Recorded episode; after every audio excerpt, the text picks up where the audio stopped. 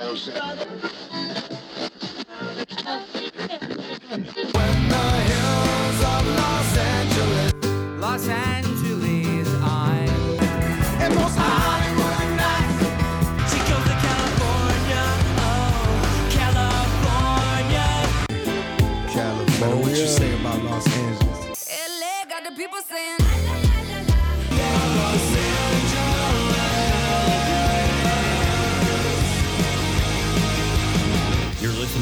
Corner of the Galaxy on cornerofthegalaxy.com.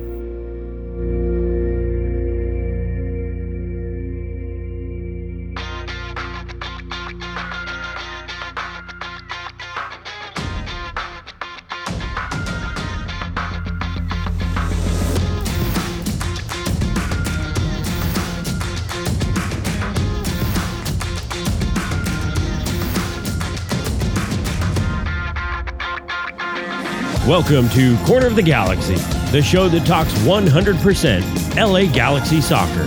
We're glad you could join us. Now it's time to sit back and relax as your hosts navigate through the twisting, turning, but never boring world of the five time MLS Cup champion, LA Galaxy. Hello, everybody. Welcome to Corner of the Galaxy on cornerofthegalaxy.com. I'm your host, Josh Gessman, coming to you on a Thursday, September 30th, last day of September. LA Galaxy have an El Trafico this week. We're going to get you ready for that game. LA Galaxy will be uh, hopefully rebounding after another loss, eight game winless streak, three game losing streak, a whole bunch of bad things. We're going to talk about them. We're going to tell you why it's not so bad, and we're not going to lie to you either. So it's not great, it's not bad, the whole deal. Uh, we want to talk about that RSL game for sure. It's going to be a large portion of all this, and as soon as the phone rings here, we're going to be joined by Mr. Landon Donovan, who will be getting a statue this weekend. So, um, yeah, I don't know. Why White Whale? We've talked about this. We'll talk about it a little bit more. To help me do all of that, he's back right now. It's Eric, the Portuguese Hammer Beer. Eric, how's it going, buddy? It's going well. Glad to be back. What a time to be alive. I was Obviously, with the Galaxy's current uh, form, that's one thing to discuss. But, uh, you know, El Trafico coming up on the weekend, that's exciting. Statue unveiling, that's exciting. And like you said, the White Whale, we may get to speak to the legend himself. LD, can't spell legend without LD. So exciting, exciting times. And, and like you said, we'll we'll we'll see. I know the the, the chat was uh, already talking about you know getting close to the cliff, so we'll we'll talk some people off the cliff, hopefully, uh, and and then maybe talk about some people who don't like that we like talking them off the cliff. Uh, we'll talk about that as well. yeah there seems to be this this this i don't know this this anger uh, especially at me it seems to be that it, you know that like it's like i have anything to do with how the la galaxy play i have i have by the way uh despite however i mean one i'm honored that you would think that um, I have that kind of pool, Eric. I mean, you know, some people think that I can make lots of things happen. I can ask questions. That's about the the the extent of my power um, here. So uh, I, I I've always said I'm not going to lie. If people remember 2017, we basically went through most of that season saying this Galaxy team is not good enough. They need to get rid of people. I still think they should have kept off longer than they did. Um, but you know, having said all of that, it, it didn't work out. And that was a horrible year. 2020 was a horrible year. We didn't sugarcoat Yeah. any of that either. I'm not going to sit here and tell you the LA Galaxy are better than they are. Um, I think we thought maybe they were better than they are, Eric. They're they're they're Yeah. not. Um, and I think we've seen that. Uh, I'm not, also not going to tell you that the the sky is falling right now. There are people who want to fire Greg Vanney right now, and I I just want to know how hard they hit their head on something that they think another rebuild would be something that anybody would want to go through. I mean, it just if we take it at its simplest form, and we're going to get into the RSL game. There's good stuff. There's bad stuff. There's a whole bunch of stuff in there, and it's a mixed bag. And we'll hear from Greg Vanney and sort of go through all that. Um, but you know, just take it at its basis form. If you fired a coach now, and I, it's a minority, I'm not saying it's a majority of people. If you fired Greg Vanney right now, you would have to get a new coach. You would have to get a new system. You might have to get new players again. Which, by the way, the Galaxy just brought in 17 players in this season. All with four four year contracts and five year contracts. Yeah. So, you know, you you eventually have to stick with a plan, right? And GBS said he had a plan, and I don't know that he had said I don't know that he had a plan and the whole deal. Yeah. So, um, however we look at that and however we do that, um, it's just it's one of those things where we sit there and say, you know, it's it, the plan needs to work. Let Greg Vanney have the time to get through that plan, um, and hopefully everything will go well. Now, I was going to let you speak, Eric, but we have a special guest on the line, so I'll, I'll defer. I'm, I'm going to pretend that I know what I'm doing. I'm going to I'm going to hit the volume up, and we're going to see if we can do this. Uh, joining us now on the phone, he's getting a statue this weekend. He's an LA Galaxy legend. Uh, this is I, I- I said my white whale, uh, Mr. Landon Donovan. Landon, are you there, buddy? I'm here. Can you guys hear me? We can hear you perfectly, hundred percent. See, it's, it's like we, Sorry about that, Eric. You're gonna have to hold that thought.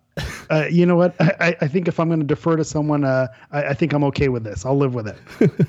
Thank you. Landon, first of all, thank you for for coming on. I, I say a white whale, and and I talked about you on this podcast before, but we've been doing this show for 13 seasons and and covering the LA Galaxy. And I remember having conversations with uh with Justin Pearson back in the day about uh, how I could get you on the podcast. So um, it, it's been a while, and I'm I'm glad that you reached out today, and uh, I'm I'm very excited for this weekend. I just have to I have to ask you, what does it what does it feel like to to approach this weekend knowing you know there's a statue of you that's going to be out in front of the stadium that you know people are coming specifically to, to see this. It, it, is it is it a little bit of a trip? Well, first of all, I'll answer your question in a sec. But first of all, you I, you guys have done a great job for a long time, and I'm sorry this hasn't happened sooner. Um, we'll blame it on Justin for the time being. Perfect.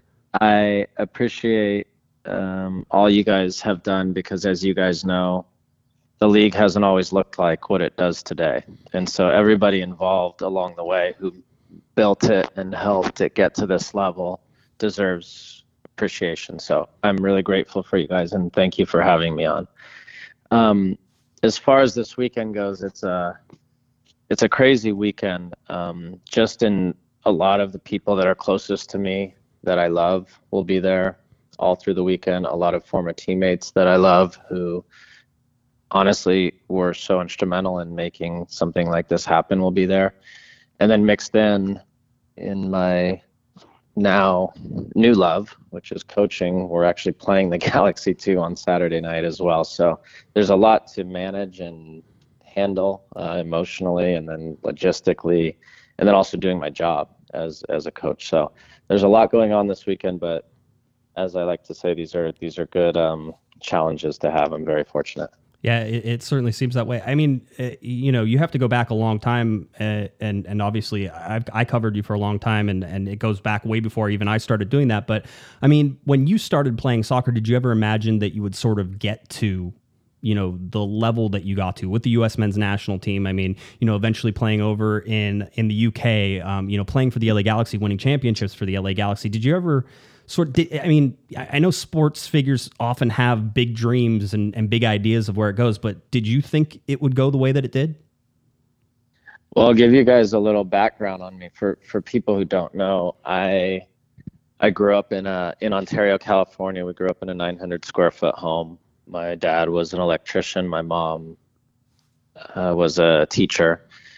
If you know anything about being a um, school district a school district electrician and a teacher, you know they don't make a lot of money. So the the beginning was extremely humble for us and it's part of the reason why I was able to succeed is I always always had that um, grit about me because it was a way to be accepted and and make a better life. Um, but also at the time, I, I was born in '82, and until I was 12 years old, Major League Soccer, I'm sorry, 14 years old, Major League Soccer didn't exist. Right. So there was no dream for me of playing in Major League Soccer. Also, cable TV wasn't a thing then, right? So we had you know basically five channels, and all that was on was Laker games, Dodger games, uh, some NFL games. So I didn't have access to watching soccer. So I didn't watch soccer. I wasn't a fan of soccer. I just loved playing soccer. And so there was never a dream of being a professional or playing in a World Cup. All I really wanted to do was get a scholarship so my parents didn't have to pay for college. That was really the goal. So I think in some ways that helped me because it just kept me singularly focused on playing and just loving the game.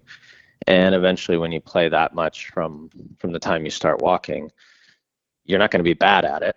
And fortunately I had really good genes too, and so I became good at it um, once I sort of developed physically. Yeah, so obviously this weekend, uh, you know, with the stat the statue coming up, um, you, you know, you're going to be enshrined forever. You know, so um, with that, there's going to be probably a pose or something that you're. It's going to be kind of an iconic moment. Do you have like a best memory, or is there a particular moment or mile, milestone that stands out with your time during the Galaxy? Wow, good question. I have a lot. Honestly, I have so many. It's you know the poses for me very personal and memorable. I don't want to give it away, but Yeah, no spoilers. yeah, it's one that's special to me. Um, th- there are a few that stick out. My last game, which and which culminated in a in a championship um, in 2014, was very very special. The first championship in 05, when Pando scored, and um, that feeling of winning a championship with a your hometown team was very special.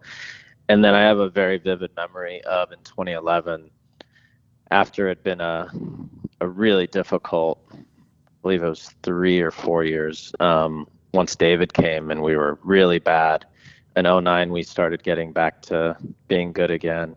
And then finally in 2011, when it all came together, once Robbie joined and we won, I I was in the corner um, where the ACB is in that corner of the field and winning. And then David was there as we were sort of just killing off the clock at the end of the game and giving him a hug and and that um, sort of closure because it had been such a rough few years for us was a really special moment too. Yeah, I mean, Landy, talk talk a little bit about that and, and the struggle, right? Um, you know, 2009, you guys make it to MLS Cup, you, you don't win it. 2007, 2008, not not great years um, by the by history standards for the LA Galaxy. The Galaxy now going through a similar sort of low point, right? Starting in 2017, all the way until now, and you know, they're they're starting to slip maybe closer out of that playoff contention. What what did it take for you guys and and I'm sure Bruce Arena is part of that answer but um, there's there's probably so much more to that. What did it take for you guys to to realize that you you could be champions? And and and what kind of mindset change is that from a team that is you know sort of struggling over a couple of years? The league is is different now than it was even even 10 years ago, much different.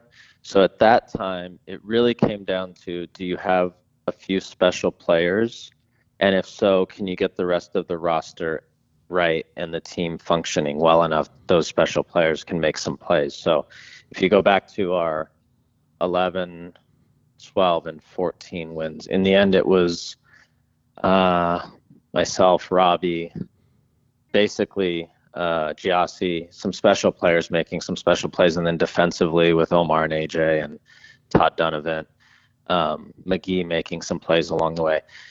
That was basically the blueprint was to have some players who could do that, but then get the rest right. And so what Bruce did, and I think this is what Greg is doing, and I know, you know, it's a, it's been a little challenging stretch here, but what Bruce did and what Greg is trying to do now is just build a foundation to have success again. And sometimes that takes oftentimes that takes time and I'm learning that here now in San Diego with with what I'm doing is until you have continuity over a few years, it's hard it's really hard to be successful. And the challenge now in modern MLS is you see coaches getting fired sort of left and right these days right um, you often don't get that time. And so with Greg, it's great because he will have that time. He's proven that when he's given time, he will be successful. And he's just starting to build a foundation that you can work with. And so if you can make the playoffs along the way and maybe give yourself a chance to get to a final or win a championship along the way, that's great. But ultimately, you have to look two or three years out and see, you know, is it trending in the right direction? And that's what Bruce had in 09. I remember quite vividly. I think we were like one win, one loss, and 13 ties, or something crazy at the beginning of the season. We were just we were just grinding away, but we were finally starting to get results in hard places, and eventually we turned the corner and started to become a really good team. Yeah, so you you know obviously your individual accolades are what's kind of earning you uh, the recognition with the statue, but you name checked a lot of uh, those players that you made uh, you know those runs with for MLS Cups. Are, are, are there any teammates that you know you you have stories from or anecdotes uh, on how fun they were to play with or how great they were of teammates? Who stands out, or do you have a, a few? A few that stand out that maybe you want to share why they were so fun to play with and maybe uh, how they even pushed you to be a better player.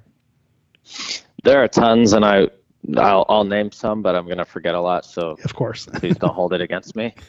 Um, I, I I, would challenge you on the the first part actually though. I, I don't believe it's the individual accolades that that led to this. I believe it's being a winner is what leads to this. Um, ultimately, you can be at a club for a long time, but if you're not successful, it's not the same. And so, um, obviously, I contributed to that in individual ways. But if Bruce isn't there and we don't lift four trophies, um, and three in particular, in in the latter years, I don't think it's the same, and I don't think the the sentiment is the same. So that was something I always prided myself in was being a winner, and I think when in the way human beings are, everybody wants to, especially now, it's all about the individual. But I really, I just wanted to win championships, and the record I'm most proud of is that no one's won more in this league than I have, and I, I think that's really a testament to the teams that Bruce put together. So that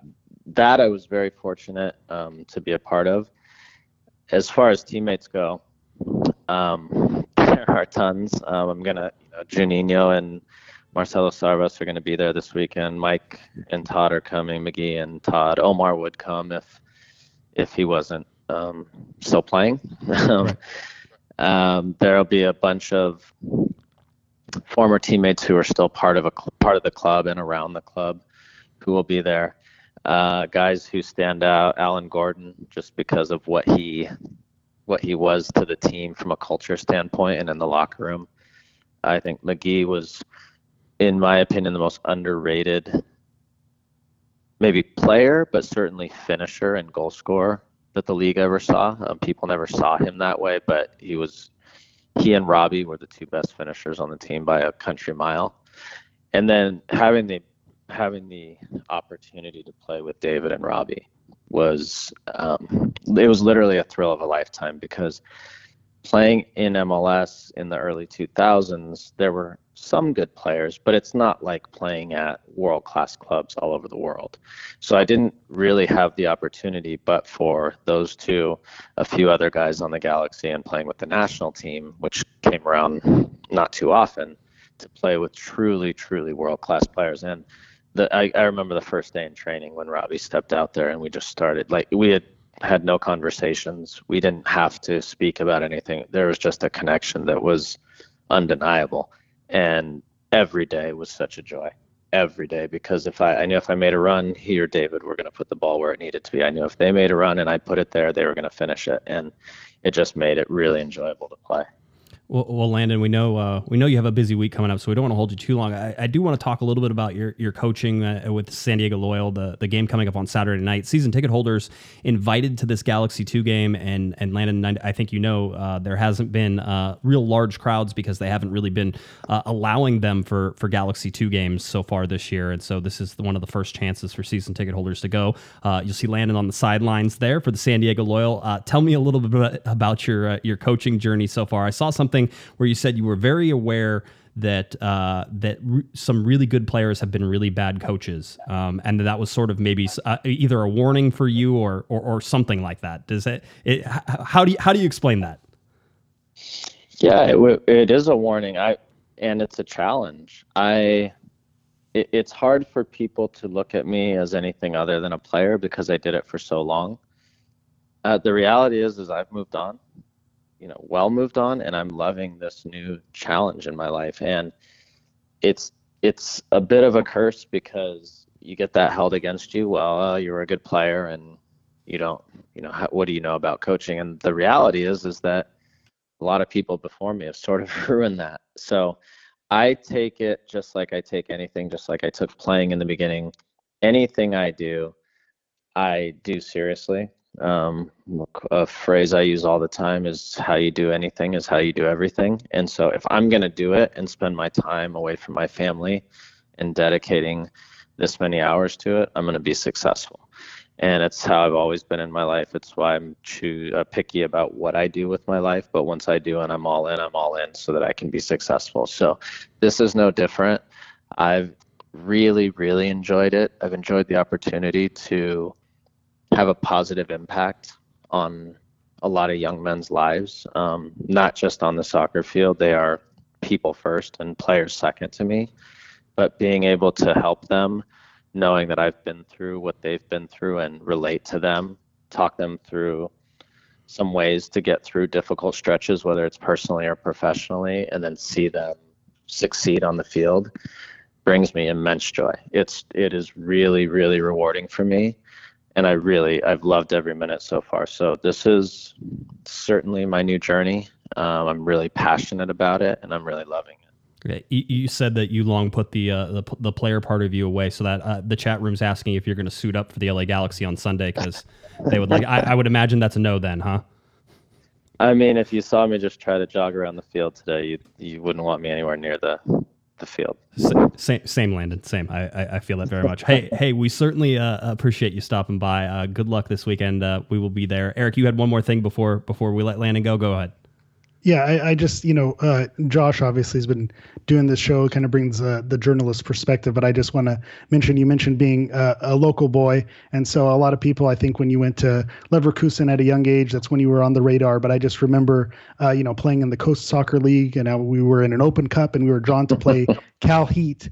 And uh, there was, I had some high school teammates who were on that team, and then hearing about the legend of this kid Landon, and you know he was going to go pro, and it was a big deal. So you've, you've actually been a legend in the making uh, for a long time in my life. So I just want to say, from the fans' perspective, uh, that thank you for for everything you've given to this club, and you know I can't wait to see you get this recognition on Sunday. It's well deserved, and I just want to thank you for all you've given to the club. I really really appreciate that. Thank you. And out of curiosity, what club were you playing for? So it was Artesia DES. We were a, we were a low bronze team, and so uh, you know we, we had you in the first half, but I think you guys realized that you, you could stop messing around and you, you handled your business in the second half. That's awesome. What a great story. Thanks for sharing that. That's No, awesome. I really, guys, I really appreciate. And I meant what I said in the beginning. Um, people who've been grinding for a long time to elevate this sport are really special to me, and so I just, I really appreciate what you guys have done and continue to do. Well, Landon, thank you so much. We appreciate it. Good luck. We'll see you this weekend. All right. Hey guys, see you soon. All Be right. safe. There you go. Thanks, There- Landon. There you go, Mr. Landon Donovan. That you know, a legend, a legend. I mean, royalty, LA Galaxy royalty. Uh, has been for a long time. He- he's my white whale. I've been chasing him for 13 seasons. All right, this is you know we we found out what Eric two hours ago that we were going to be able to Yeah. do this. I mean, uh, I had a minor freak out, but yeah, we, we made it. I, I didn't sweat through my shirt. but yeah, not yet. Not yet. No, it was it was great. Um, so we want to thank Landon for coming on. Um, he he and I started talking about coming on the show. By the way, during the pandemic, um, whenever it first hit, whenever we were doing all of our uh, sort of reminiscence with uh, LA Galaxy legends, and so we had started emailing back and forth, and it never really worked out. And then all of a sudden, the USL season starts back up, you know, and Landon's coaching for SD Loyal. Um, so anyway, Saturday night you get a chance to see him coaching against LA Galaxy two. LA Galaxy two, by the way, uh, starting to find a little bit of hot streak. Just beat Phoenix three nothing. Um, so going to play against San Diego Loyal coming up. Uh, by the way, a shout out to Filthy Phil gave us a little five dollar uh, super chat for getting LD uh, on the show. So uh, thanks, Phil. We appreciate that. I certainly appreciate it. If you appreciate that too, you're more than welcome to uh, to donate as well. John, by the way, a little five dollar super chat as well. Uh, he says, "Sorry, I'm late." Donation. John comes in at the end of the LD interview. You're gonna have to catch that on replay, John. Um, that's how it goes. So uh, Landon's great. Um, I. I, you know, just to to sort of go back, I started covering him at the very beginning. Whenever I I started, you know, doing all this, um, I didn't get into the locker room until 2012. So I was in the locker room for that celebration. Um, I got champagne dumped all over me by Mr. Todd Dunivant. Um, I was in there. Uh, that was one of the famous ones too. Is was that a 14? I get 12 and 14. They that whole those celebrations get messed up. 12 was whenever 12. Omar Omar Yeah. opened his his robe and Oh, showed well, I think he did it for both. Oh, he may have. He may have. Yeah. Yeah. He was he was always uh, uh, semi dressed uh, whenever we go in there. But you know, Landon was always in that locker room, always extremely nice. Um, super super great guy. Um, thing. I've told the funny story about Landon Donovan about him breaking his shirt um, a couple times on this uh, his his shirt ripping whenever he in 2014 I think. Um, it was a good one. Uh, one of those things that only happens in the locker room if you stick around. So thanks, Landon. Super big. Appreciate that. That was fun. Eric, go ahead. And then Hetty GG also gave us a five dollar super chat donation, uh, saying that Landon's a pure class act. So and he also called us a class act. So we got we got lumped in. We, we got to ride on the coattails there. But uh, I just got to follow up by saying that because you know when I when I talked about you know the individual accolades, and he was quick to kind of shut me down on that and talk about how you know it's the teammates and Bruce and the coaches, and of course that's the humility. That's the type of guy he is, and that's why he's a legend. And so you know that it was just so great to hear him uh, kind of go on about that and, and tell his story. And uh, I think he's he's you can't think of many people much more deserving for LA Galaxy statue than Landon Donovan. So um, it's it's going to be a very exciting weekend. Hopefully, the the team and everyone else can kind of get on board, and this could be uh, maybe a momentous shift. Maybe this is what we need. We need we need some good juju. Greg Vanney was talking about it. He was there. Uh, Christian Morales, by the way, a little five dollar ship chat there as well says. Uh, uh, for getting Landon on the podcast, and then Eric he says, I also think uh, that we and this this is Christian speaking should get a, a left back named uh, Nuno Mendes. You know who he's talking about? Hammer. Yeah, yeah, that's a yeah a young Portuguese player. That's going to cost us a couple hundred million. So uh, yeah, that that maybe we'll get him the, for the twenty thirty five uh, you know Season? MLS Cup run. He's, yeah, he's, he's yeah. on his way over. All right, good. More. I think. I think your Good shout, good shout, Christian. I think your solution to everything is more Portuguese players, right? Am I That- correct? in- that'll fix it. Okay, Yeah. good. Just checking. Wanted to make sure we got that. All right, let's get to this RSL game. Oh, I know everybody's so excited. By the way, we have a secret word today. Um, Eric, we didn't talk about this beforehand, but it's the word you and I talked about earlier. So, all right. all right. All so, right, fair I'm, enough. I'm glad. I'm glad. I'm glad we could figure. We're on the same page here. Okay, good. Um, so anyway, uh, so the secret word game is ongoing. We will start it right now. It was not in play whenever we first started, so I'm telling you right now, at about 25 minutes into the show, secret word game is on. As always, it's your job to guess what our secret word we are using today. Uh, is our goal to use it as many times as possible without being super obvious. So we have that. And before we get too far as well, let's break all this land and stuff because that was exciting and stuff. Let's do something that's a little that's not as exciting. We are going to play our Wikipedia guessing game as well, and I've made it harder for today as well. We are going to go in sections here, sections. All right. So um, let's get our first section. This is a job where you guys, I will give you clues as to we'll go on this person's Wikipedia page. You don't know who it is. I will tell you where they played, and then you have to try to guess who this player is. Current player on the LA Galaxy. That is our rules for right now. Uh, a youth career, 2009 to 2011, St. George's. A college career from 2011 to 2012, the TJC Apaches. Um, and then, of course, from 2013 to 2014, New Mexico Lobos. There you go. That is your guess for right now. You can think about it. We will go on and talk about RSL for a little while and see if anybody can guess it while we're doing that. I like this one. This one really makes you think. This is not a. Well, maybe I'm giving too many hints. Don't- it's not, yeah, it's don't- not front of the. Okay. Don't don't I, just I like let, it. Just I let like it go. If if anyone gets it on that first slide, I'd be very impressed. I I mean I, I think I think from that the frustration will be real. Like I would sit there and be like I don't I don't everybody's googling it now. That's what that's the that's the problem. No googling. That's the that's the only rule that you have on some of this. Um, so we will uh, we will go on. All right, RSL game. LA Galaxy lose two to one at Real Salt Lake. Uh, Galaxy allowed a 95th minute goal in this game. By the way, a a really really nice goal. Um, so often, so often, Eric, we get consumed with somebody made a mistake. We get consumed with the defense let the LA Galaxy ad- uh, down again. You know, we get consumed with that. Do you imagine what everybody was doing when Zlatan was scor- scoring worldies on him all the time? They were like, "Oh man, our defense sucks." No, it's Zlatan. Now, the, this this guy is not not Zlatan. Right, I I was gonna say let's let's pull it back a little bit. It was a nice goal, but at the same time, uh, you know, uh, there was there was still work to be done, and I understand the frustration from Galaxy fans. But uh, at the same time, you know, th- how he got there and he got into that space to to get it done. Uh, I, I understand where that there's a contentious point there. Give him credit; he had to finish it, and it was well struck.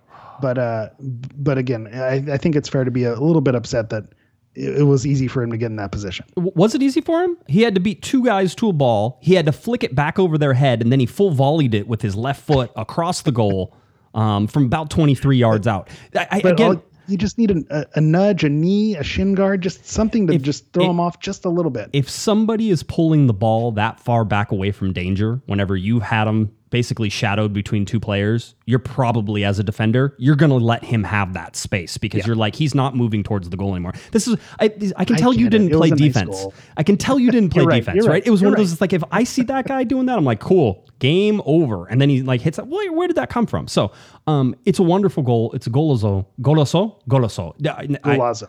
Do, do you Golazo. Do you think? Golazo. I'm not going to say anymore. Um, do you think it? Um, uh, I know you're on on the committee, so is that is that a, considered a, a, a, good goal? I mean, I don't know. I, you know, with some of the politics going on in the world, I just, as part of the Golazo committee, I just voted present. I didn't. Uh, You- you that- didn't- that you didn't that wanna go into that. Yeah, Okay. I, I relieved myself of my duties of. Uh, so I think that tells you all you need to know. LA Galaxy started the lineup with Chicharito up top, Grandsir on the left, Efrain Alvarez on the right, Sebastian Lletget in the middle, Ravelison. Raveloson. Raveloson in the center there, along with Jonathan Dos Santos. Hamalainen now on the left is Villafaña still recovering from uh, that hyperextended knee. Uh, DePuy gets a start over Steres. Coulibaly in there. Derrick Williams still injured with that groin injury. Haven't had a big update on him. Um, LA Galaxy have a media call scheduled on Friday, FYI. Uh, so that is that is Thursday night tonight, Friday tomorrow. We will find out more about injuries and everything on Friday and figure that out. Uh, Julian Araujo on the right hand side and Jonathan Bond in goal on the bench. Klinsmann, Steres, Vasquez, Cabral, Kljestan, Zubak, Saldana, Fisher, Joveljic. Eric, yes or no to this lineup? Did you have any issues with it? What what did you want to what what did you think whenever you saw it? you, you know my answer to this. I, I, I when I saw it, I was not crazy about it, uh, especially because of what had happened on Sunday against Austin. You thought, uh, well, Joveljic didn't come in early. Maybe that meant that he was going to get more time. He's either going to spell Chicharito or they're going to, you know, maybe try two forwards or try something else. So I was a little bit uh, uneasy about that. And then obviously with Nick DePuy back there, uh, and the carousel of center backs continues. And so just how with how shaky the defense has been, that made me feel a little bit uneasy. Uh, and then you know, lastly with with Alvarez in there in the starting lineup, uh, you know, he's someone who's kind of been hot and cold. Uh, and so it made me a little bit nervous with with him in the lineup. But but when once the game started, and we'll go in more into in game in game analysis. I thought Alvarez had a had a pretty solid game. He played really well. So so he made me kind of eat my words a little bit about feeling uneasy. But the lineup it, the lineup just you know th- they created a lot of chances. So so it was there. But but they were it was frustrating to watch. So. So I, I don't know where I feel. I wasn't feeling great about it. I we talked about best 11s. I think last time I was on here. Yes. Um, and this wouldn't be my best 11.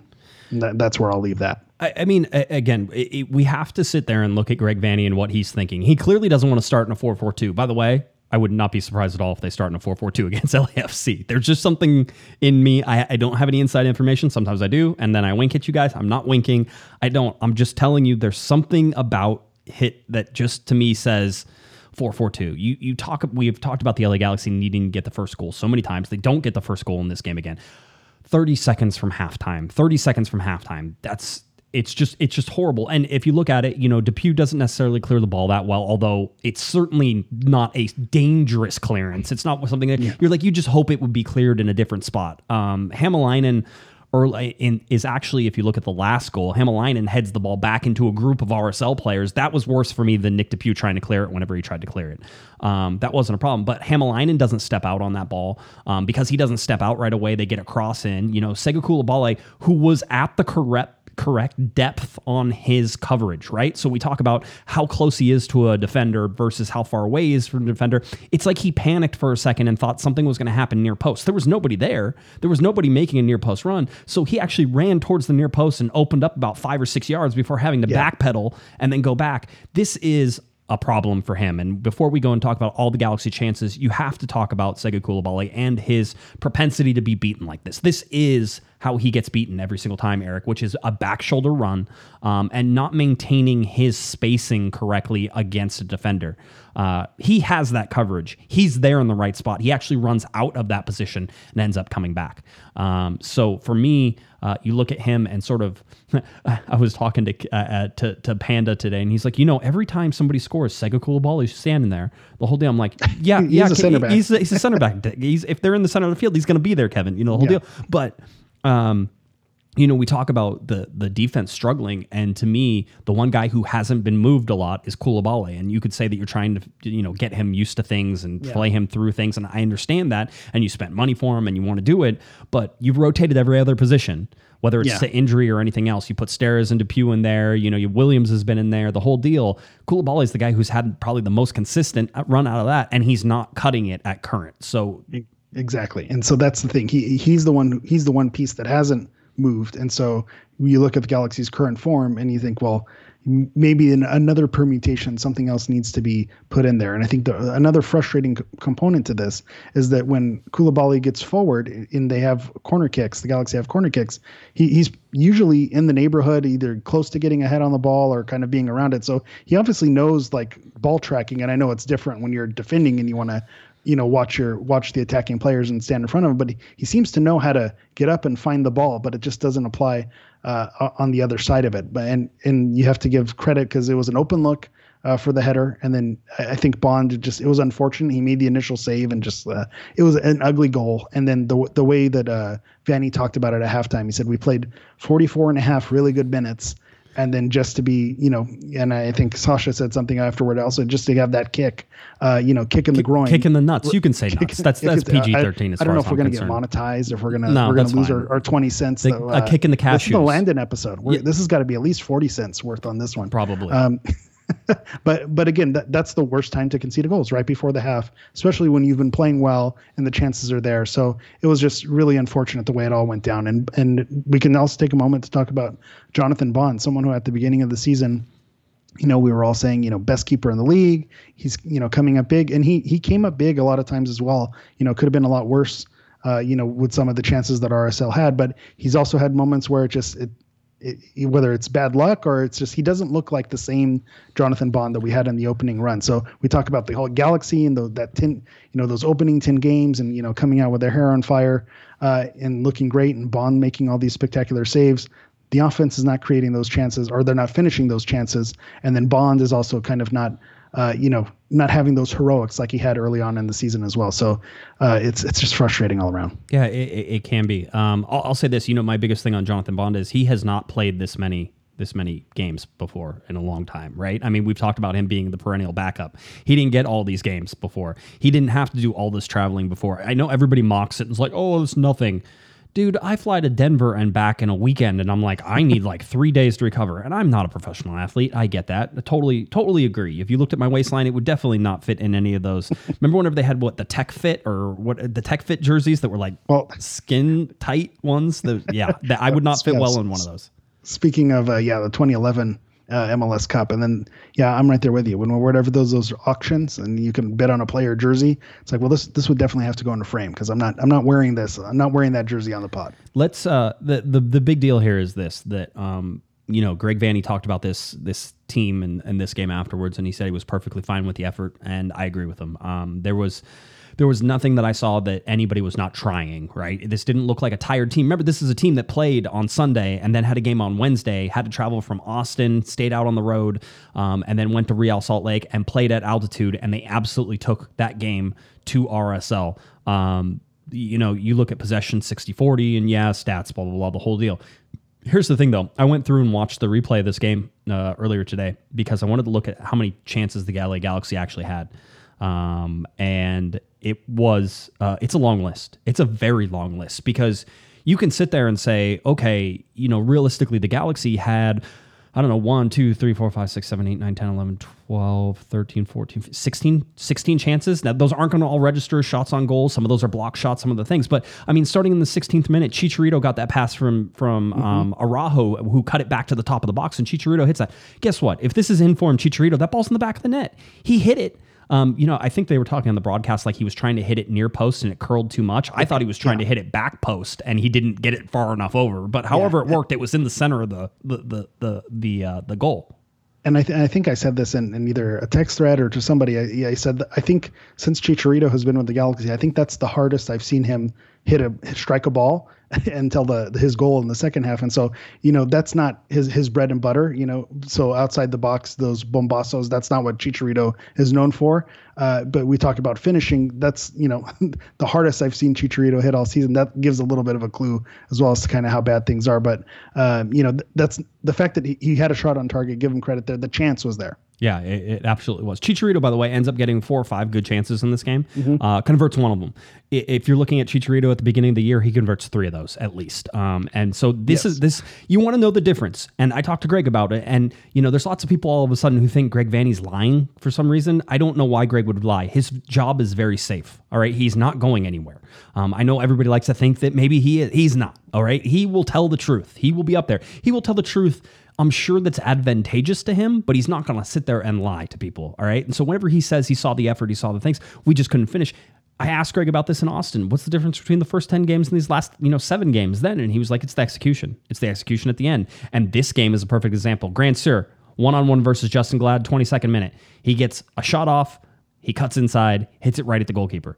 Grandsir, by the way, uh, has a lower goals plus assists average per 90 than Kevin Cabral. So everybody who wants Grandsir, and by the way, has more minutes than Kevin Cabral um, as well in a lot of these games. Uh, so everybody who wants Cabral to be on the bench, think about that for a second. Grandsir absolutely plays the part of being the hustle bug. He's out there running, he's out there trying, and because of that, he will be a fan favorite, hundred percent.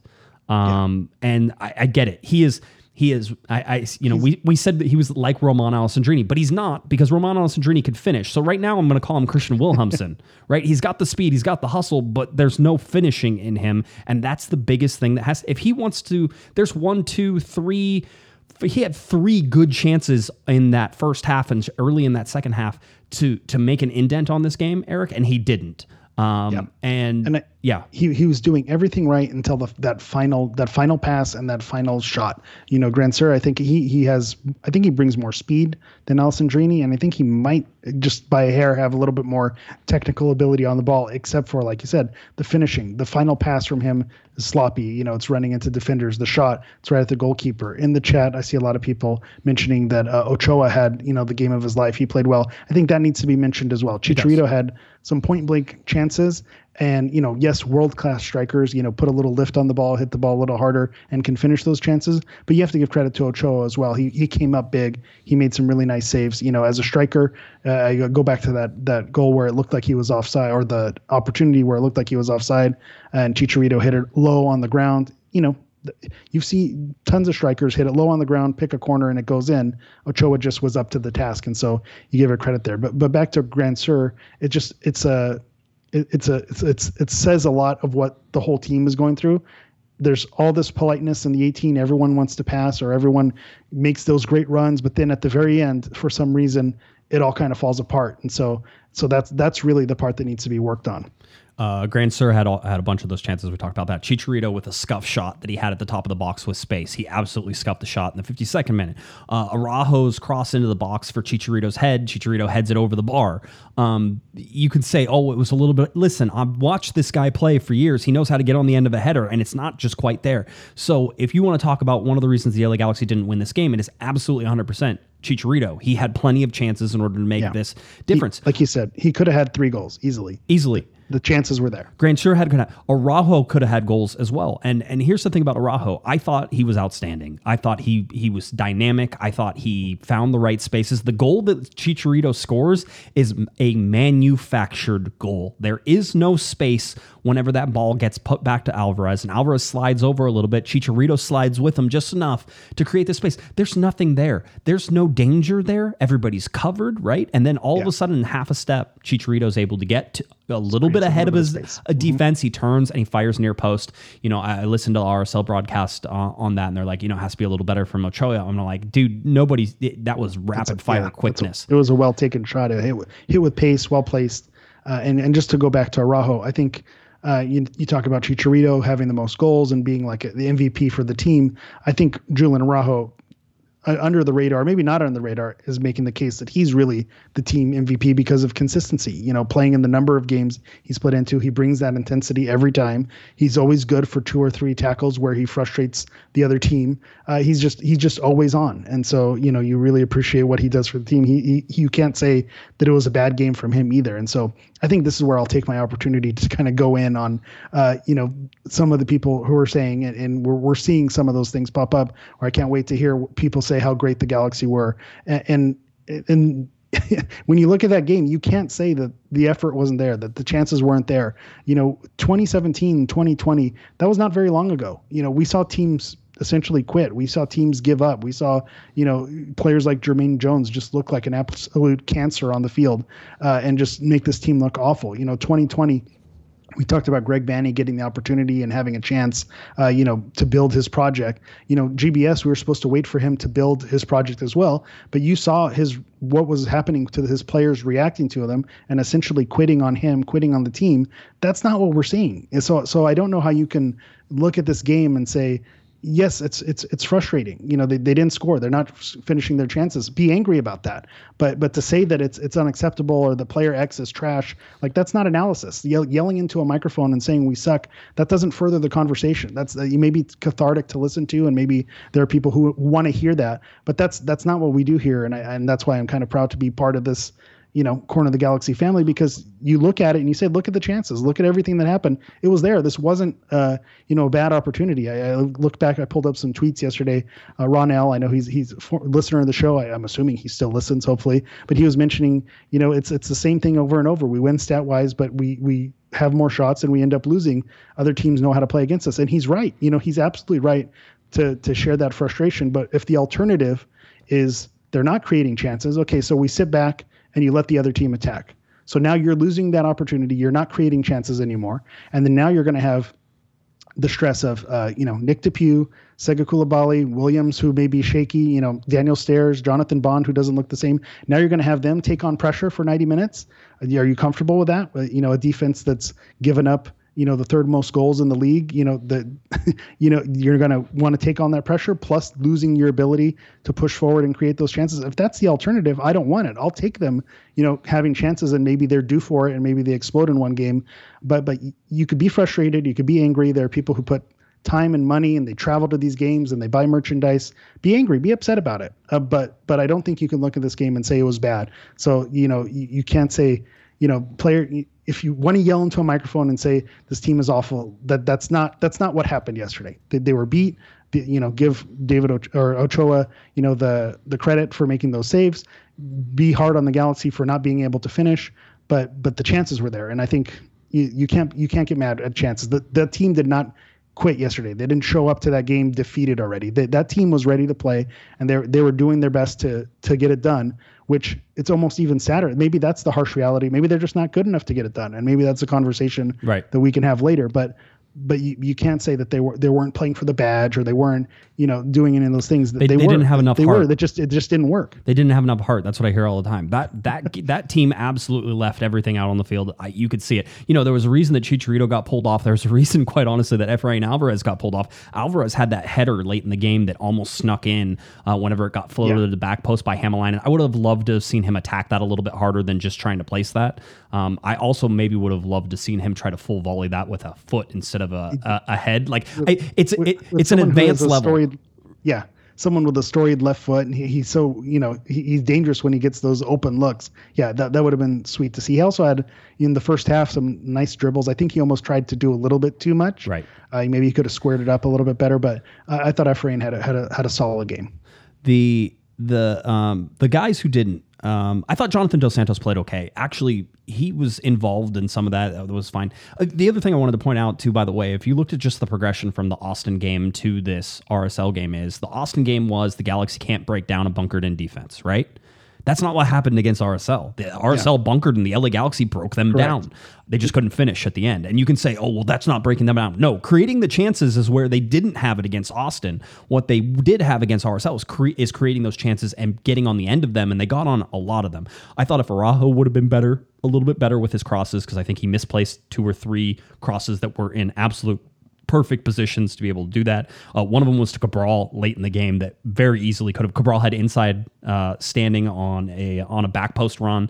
Uh, he had the defender draped around him. All you have to do is hit it to his feet, and he can tap that in. It's it's Cabral. He does occasionally score, but he's in the right position to make that happen. That's one of the things we talk about with Cabral and Grandsir too. Is Cabral you can say what you want about him, and if you're choosing between the two because you have to, Cabral puts himself in positions to score goals. Grandsir doesn't always do that and has to manufacture his his chances a little bit more. Cabral usually ends up being now whether he finishes those is a completely different discussion, but he puts himself into those positions. So um, you look at all of that. I mean, Jovic had a header in the 92nd minute. Cabral's shot from inside the, the box was blocked in the 92nd minute. Alvarez header almost finds the net in the 86th minute. Chicharito and Jovic combined, and Jovic hit it over the bar by about three minutes in the 80th minute. The goal, Chicharito's goal in the 76th. Alvarez from inside the box with his left foot in the 58th, the 57th, the 57th, the 54th, the 40, the 52nd, the 44th, the 31st, the 31st, the 22nd, and the 16th. You can't tell me the LA Galaxy didn't have chances. They did.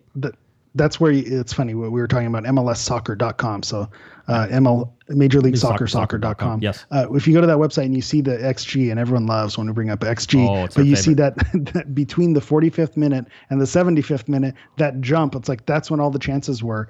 And so it, they were there. It, it was there. It was there for the taking and they just they didn't steal those points uh, like they needed. And and i think it, goes back to kind of what you're hinting at with what we may see this weekend. When Jovic was on the field when Cabral was on the field uh, when they were together paired with Chicharito, that's when the havoc was happening. And so I think you know if you want to you want to break this curse, you want to start getting some goals. I think you need to put them on the field together. I think you need to see Cabral, Joveljic, Chicharito on the field at the same time. Grandsir, you, you see it. You know he doesn't create the goal scoring chances, but he also is. I think he's second in assists on the team, so he he sets up a lot of chances as well. So he's another one who who would. I- understand if you have to pick either or because of how you're going to line up, especially if you're bringing Joveljic in. But I think Cabral has to be has to be back in the starting lineup because that's that's when the chances get created is when those three players are on the field at the same time. Uh, one of the guys, two of the guys who didn't play well. I talked a little bit about Jonathan Dos Santos coming in. I thought he played okay, not great. Certainly didn't take over the game as you would expect it, but I thought that he did a good job of controlling the ball in the midfield a little bit and dishing out to the sides and sort of trying to keep things going. The Galaxy moved quickly in this game. They switched sides quickly when Chicho would drop back into the, which I don't always love, by the way, but when he, it works very well for him. Um, whenever he drops back into the midfield and, and faces towards you know his his own players, able to get that ball, spin and turn and and dish out to the outside, get back into the play, be able to run in. That's that's a real boon to what the LA Galaxy can do. So there's a reason that Chicharito starts. Chicharito is the starter. I know everybody wants Joveljic to start with him, and that's fine if you want that. And again, four four two, it could happen. I'm, I'm feeling it. It's it's I'm waiting for it. I'm waiting. I'm excited. and- There's and- a day it's going to happen. and we saw it when we saw it in the second half. I mean, that's what they did. They went to the more of a 4 4 2 with the two man uh, up front with Joveljic and, and, and Chicharito. Um, so maybe we see it from the start against LAFC. Maybe that's the, the change that Greg Vanney makes. Maybe he feels comfortable doing that now. But if you're not going to start in a 4 4 2 or with a two man up top formation, then Joveljic comes in off the bench. And I like that. Um, I think he is a great bring him in in the second half type of guy. And by the way, eventually he comes in when the LA Galaxy are winning a game and gets to close it out as the single striker after you let deal. Chicharito, you know, sort of get some rest. Um, managing his minutes is important. The other guy, though, the guy who has been under fire from LA Galaxy fans for most of this year, and I can understand why. it was warranted yesterday. If I think you're going to bring his name up, are you going to bring up the boy? Yeah, I am. Sebastian Lletget. Yeah. Um, He, he had a bad game yesterday. He did. He did. He was not. And by the way, when he went off and he stopped taking up the space that Alvarez sort of wanted to run into, all of a sudden the Galaxy got a lot more dangerous. That's when the Galaxy scored as well, um, bringing that in with with Alvarez being able to attack more into that central attacking midfielder role. So, um, hundred percent that uh, that Sebastian Lletget has been struggling with the LA Galaxy. Now, He's not been struggling with the U.S. men's national team. I'm gonna I'm gonna lay every I'm gonna lay something aside for everybody right now. Um, Sebastian Lletget tries as hard for the national team as he does for the LA Galaxy. So take that out of your mind as something that you th- you're sure is true. It's not. He absolutely 100% works as hard for both teams. All right, the setup is different. They use him a little bit differently, and the players around him at the U.S. men's national team are different as well. He has, and I'll say it right now, he has more chemistry on the U.S. men's national team and more comfort within Greg with three Gs, Berhalter system, than Greg Vanney, Greg with two two Gs, uh, with the LA This is getting very confusing. It, it's supposed to. That's what I was trying to do. I, I want the frustration level high. Yeah. Um, but I mean, I, I I see Greg, I see Greg Vanney, and I see this offseason as when that gets fixed. They're going to figure out a way to work together. Sebastian Lletget's too good. Sebastian Lletget is not going anywhere. Everybody chill out. I see him. Oh, they're going to trade Sebastian Lletget. He's not going anywhere. but but I think I, I understand the frustration that the Galaxy fans have though, because if he is someone who you're paying a high salary, you need him to produce, and he's not producing at the same clip with the Galaxy as he does for the U.S. national team. And I think the reason for that is Greg Triple G Berhalter wants the U.S. national team to play possession based and hold. And so when Sebastian does his little circle turns, you know, he can kind of redistribute, you know, distribute the ball and, and kind of figure it out. I think the Galaxy, we've mentioned they work best when they're a counterattacking team. And so mm-hmm. When, you know, the Galaxy are breaking and Cabral's moving forward and, and uh, Grand Sierra is moving forward and they're breaking with speed and Sebastian Lletget does his circle turn and kind of kills the play and, you know, recycles back to Jonathan Dos Santos. That's where kind of the play dies and it doesn't continue to move forward. So it, goes down to, you're right. He's doing the same thing with the Galaxy as he does with the na- national team. It's just the puzzle pieces are different. And so he's fitting better there than he is with the Galaxy. So he, they haven't, they're, they're, they're on different pages. So, you know, what he's doing, he, he's not moving with pace and kind of moving forward in where the Galaxy are, need him to. He, he's kind of holding it up in the middle a little bit too much. He needs to keep moving that ball forward. Uh, do you want your second clue while we while we're while we're just getting ready to transition? Just a small. It's time for the second clue for guessing. I didn't see it. I've been watching and I didn't see it. So here's your second clue for the Wikipedia guessing game. Um, this one, I, I- this one will be easier. It should be easier. They get easier as it goes. um, so here we go. Uh, your second clue. Uh, senior career for this player. 2012 Jersey Express. He had one ex- one appearance there. 2013 to 2014 New York Red Bulls U23. 2015 2017 Seattle Sounders and then 2015 2016 in there as well. He was loaned out to Seattle Sounders FC2. So the two 2018 to 2020 DC United and of course 2021 the LA Galaxy. Those are your clues. I think that one gets you closer to where you should be. I think that one Yeah. sort of starts to, to ring alarm bells. I did, I, did see the name of this player in the chat. It was unrelated to the game. Why do you But, why do uh, you do that? Well, you're giving them like, oh, I'm going to go back. There haven't been that many players listed. Someone's going to figure it out. Well, yeah, The, I the last the last one should be pretty Cam- close. Cameron got it. 2021 LA Galaxy. That's a pretty Cam- pretty Cam- big Cameron is. Hold on, I'm supposed to do the the the horn. sound. Hit the horn. There we go. Oh, good job, Cameron. Cameron, Cameron. He, says DC gives it away in Seattle. It is uh, Oniel Fisher was the answer for that. By the way, the final guess was that for his national team, uh, he plays for Jamaica Yeah, U20 was- in Jamaica. I was like, oh, was- let's not get to that one, but it will. It'll Uh, give it away. If you, yeah, if you guys had a little too much imported from Jamaica, that's you wouldn't have been able to figure it out by that point. So uh, Cameron, we'll leave that at there. Cameron, Good job, Cameron. Cameron, well send me an email, um, corner of the galaxy at gmail.com. Uh, give me your address, all that type of stuff. I'll send you some stickers. All right. Um, good. Uh, okay. So let's get to some post game. Uh, let me pull up some some Greg Vanney talk. Uh, people were upset. I, I actually enjoy whenever Greg Vanney goes against the grain on this stuff. Like very, he went very hard against the grain on everybody. Uh, whenever he talks about you know his post game comments and sort of where he was where he was at. Nikki K asked him the question, uh, sort of what he made of the game, uh, and so uh, Greg has this wonderful answer. We'll play it. Yeah, it was ex- extremely proud of the the fight, the work, the the performance, the play, uh, everything about it, uh, except for we conceded two goals at two very bad moments within the game. But um, you know, I, I don't know a time in my history that a team has come into RSL, uh, a Galaxy team especially, and dominated them this much. We had many chances. We only were able to get one. Um, I think the fight that the guys showed each other and showed uh, on the field today, uh, and the way it ended, uh, I, you know, for me, I wouldn't be surprised if this was a, a big lesson and turning point for this group because I, I, I feel a different energy in the in the locker room right now than I've ever felt this entire season. I hope it is because, uh, yeah, this group laid out an incredible effort today. So, but, All right, there we go. A little uh, Greg Vanney afterwards. The the different energy, Eric, is an interesting little tidbit, right? Because um, as we as we all saw, uh, Roy Kent, whenever he of course was doing uh, his his commentating, he says, "You're not in the locker room with this guys. You don't know what's going on. You don't know what's happening, right? Like the whole thing." Well, Greg Vanney is in the locker room. He does know what's going on. He does know what's happening. He can feel it. Chicharito said something similar afterwards as well.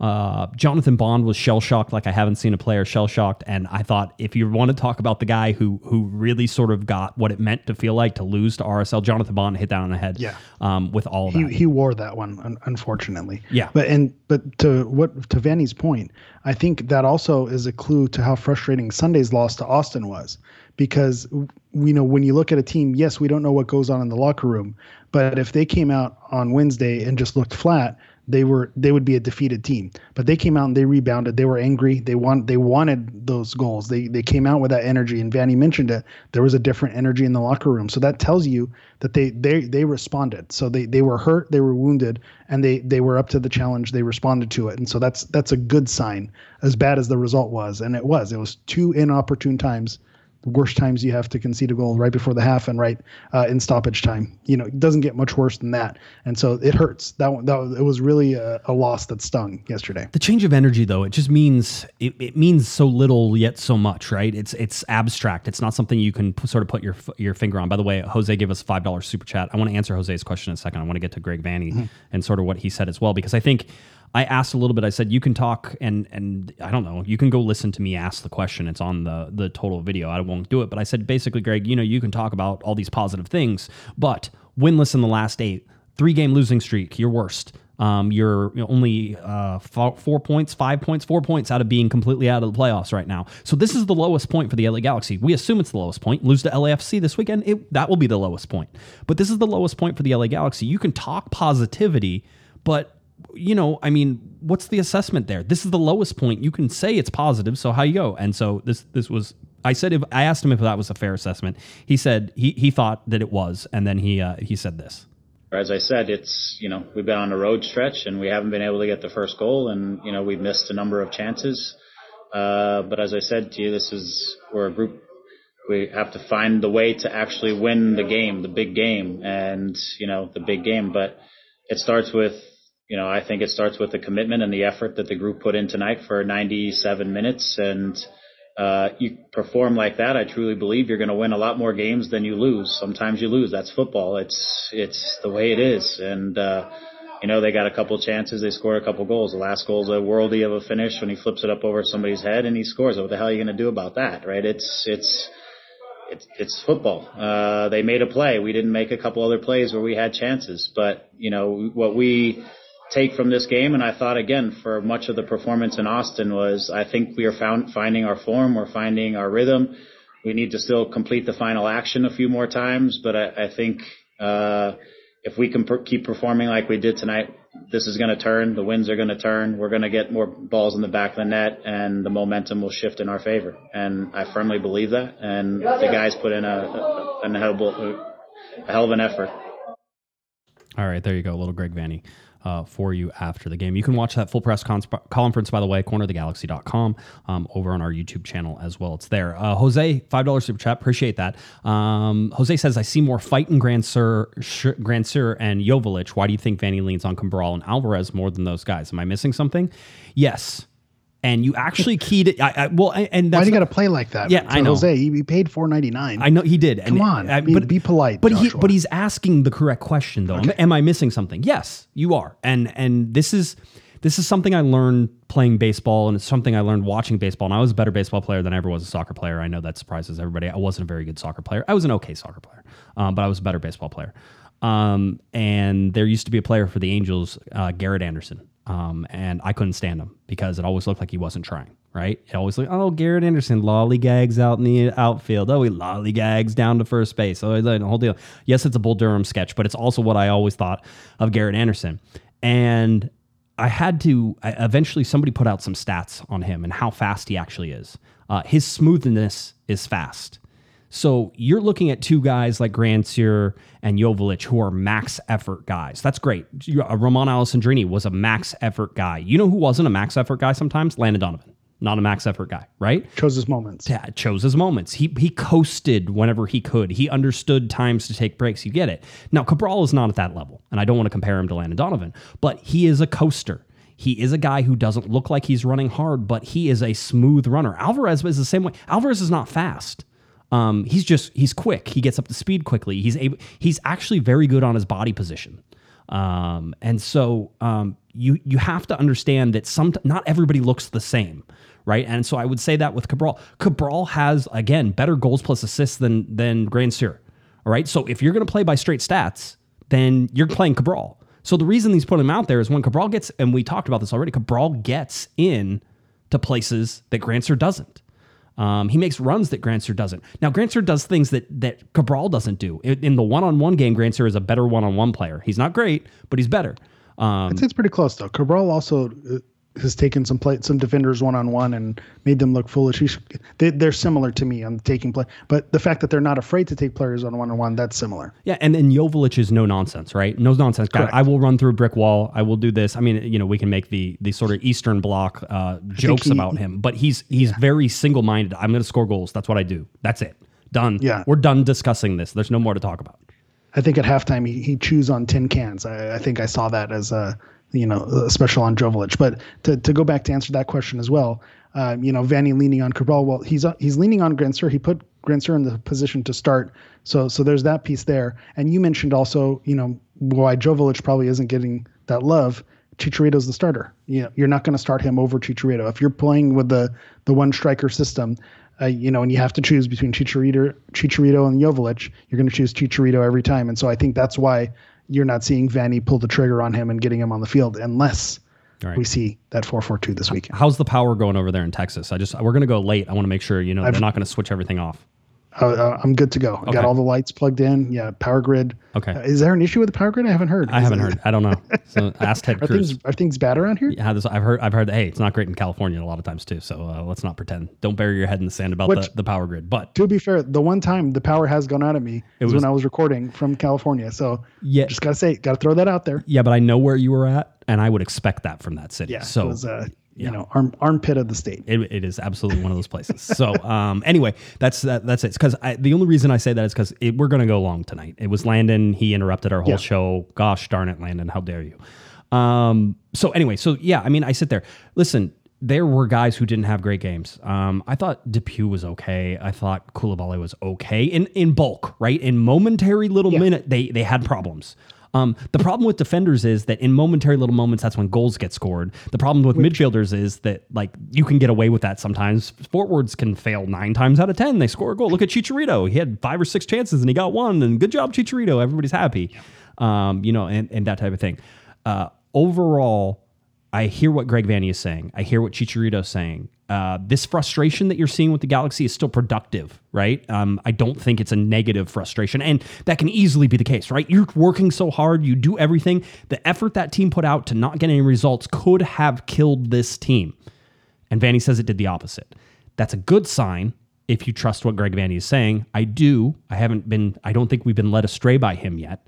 Uh, trust that process, and I know trust the process is sort of one of those things to like you can't say, but Yeah. but trust it. It is it is kind of frustration is a real thing for this Galaxy team that you have to guard against. So watch that as we continue. And I also think that's why it was a fair question to say, is this the lowest point? I think a three game losing streak, go into your rivals, another El Trafico, who, to a team that's also limping, limping in to this weekend. So if you lose to your rivals at home, make it a four game losing streak, winless in nine, I think that definitely is the low point. And then you have two weeks to kind of stew in that frustration. And I think that's that's where that that would be the low point, and that's where you maybe hit the panic button and start, uh, you know, you know, start making your vacation plans early. Maybe those don't worry about the playoffs. Set your reminders. Uh, you know, start start making your plans in November that you're not going to be watching Galaxy games. I think that's when those sirens can go off. So it's it's a big game this Sunday because that that could mark a low point for the Galaxy if if they don't they don't figure out how to finish these chances. But You must believe. You must trust. You must do all of these things. These are very important things that you have to do. And by the way, if you're guessing secret words, I want to hear secret word and the guess because you guys start throwing walls against the word. It's wa- it's it's spaghetti out there. All right? Twiddlywinks. Uh, yeah. Tiddlywinks. Yeah, I don't. Yeah, yeah, exactly. I think that's going to get us banned. It, it will eventually. Uh, yeah, that's where it is. I, I don't think there's any other stuff that we have seen uh, in this game that we need to go over. It does raise some questions for me though, and the things that raise the questions for me are: Will the Galaxy, you know, make the playoffs? Um, what does the future hold for Sebastian Lletget? Uh, you know, what does this Galaxy midfield look like in 22 and who is still there? I'm telling you, that's going to be the biggest change is going to be what happens in the midfield. One, because I believe Jonathan Dos Santos is on his way out and a designated player spot is going to be open. So what kind of DP do you need? Um, you know, all of these things um, are, are big sort of questions. And then Eric, I remember, I remember Galaxy fans after 2020 talking about 2021. Um, and they were saying, you know, their hopes when the Greg Vanney was announced was, you know, Greg can get the LA Galaxy to the playoffs. They are currently in a playoff position.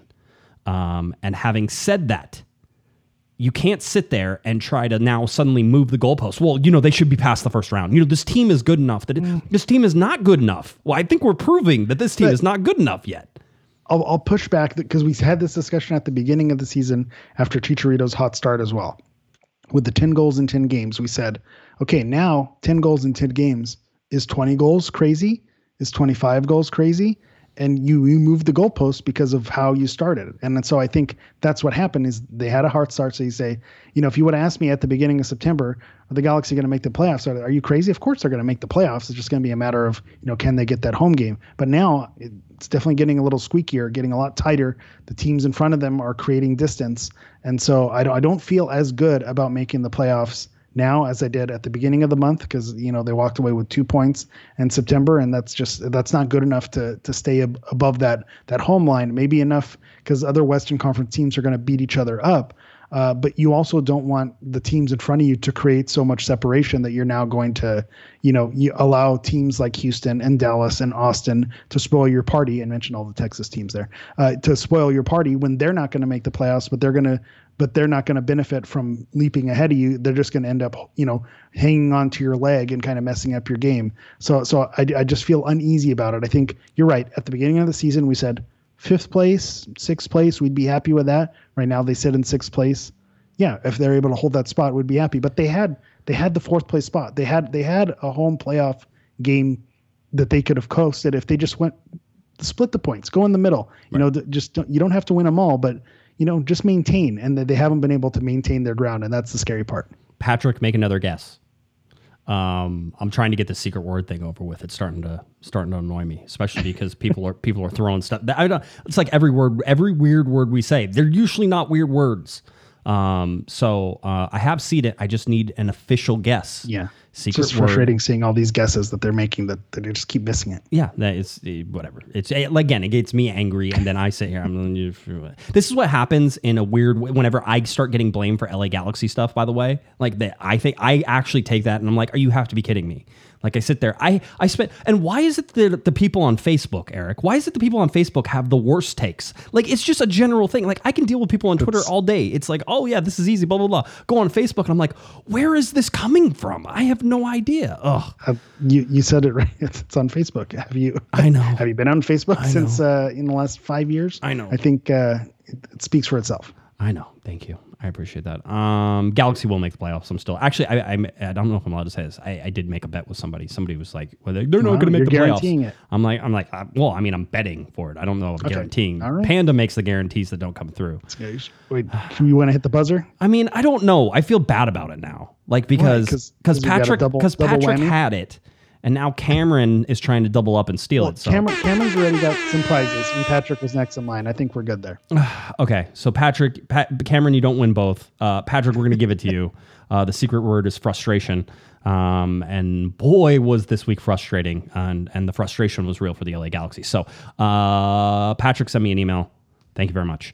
Uh, thanks for playing. Hopefully, you guys like this game. I don't know. Sometimes I think that I get too carried away with it, and I and I don't pay attention. So I do a lot of things in here anyway. So uh, that's what it is. Uh, Sebastian Lletget is he here next year? Yeah, he'll be here next year. Okay, yeah, that's easy. Uh, what's the what's the LA Galaxy? Did the Galaxy go out? What's the if you're gonna say if you're gonna say designated player, you go out and get a designated player. I don't care. You don't give me a name because those are that's a useless useless exercise right now. But but what position do they need? So I've been saying this since I've been coming on the show. The Galaxy still need a cam, and so mm-hmm. I'm going to modify that a little bit. Okay. So I'm not I'm not going to say that they need a cam. They need a playmaker.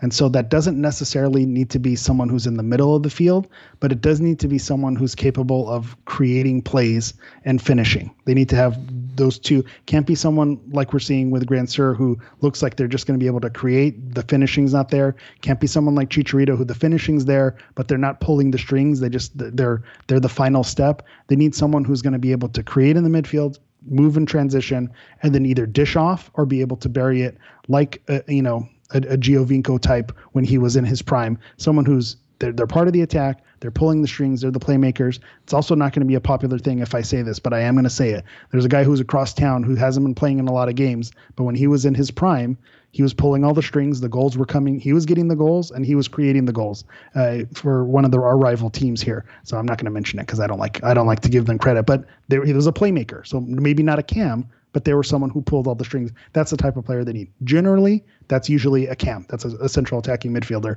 Right. But it doesn't necessarily have to be. It just needs to be someone who's capable of, of finishing and capable of setting up other players and creating transition play. Because with the Galaxy have shown they're going to work best when they're in transition. So they need someone who's going to be the antithesis of what Lletget was yesterday. Instead of stopping the play, and Dos Santos, uh, who's done it a lot, you know, stopping the play, playing it back to the center backs instead of, and they need someone to break and move forward and and find that open that that open runner, uh, find Chicharito in front of the goal. That that's what we need.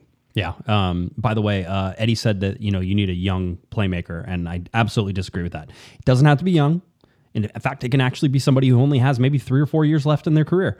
You need a a somebody who is a proven scorer that can uh, that uh, a proven commodity. You know, somebody who can create. I agree with you. It's a it's a central attacking midfielder is the correct answer. Yeah, well, you, David mentioned it. It's someone like Modric, Luka Modric. Mm-hmm. You know, that's someone. He's not a young player, but they can create. He's going to dish it off. He knows how to finish. That's the type of player. And yeah, he's older, but I, I take Modric for for two or three seasons. He, he's still going to be able to to create havoc in, in Major League Soccer. So that that's the type of player I think the, The- the- Galaxy should ha- be looking. at. He has a PR issue, doesn't he? He has a he's a public relations issue uh, that I don't think is going to go over well. So um, that's there. Let's Who let, does it nowadays? Yeah, as a say. as a Portuguese American, I there's a lot of a lot of bad news with with some of these these players. Al- always always is. Um all right.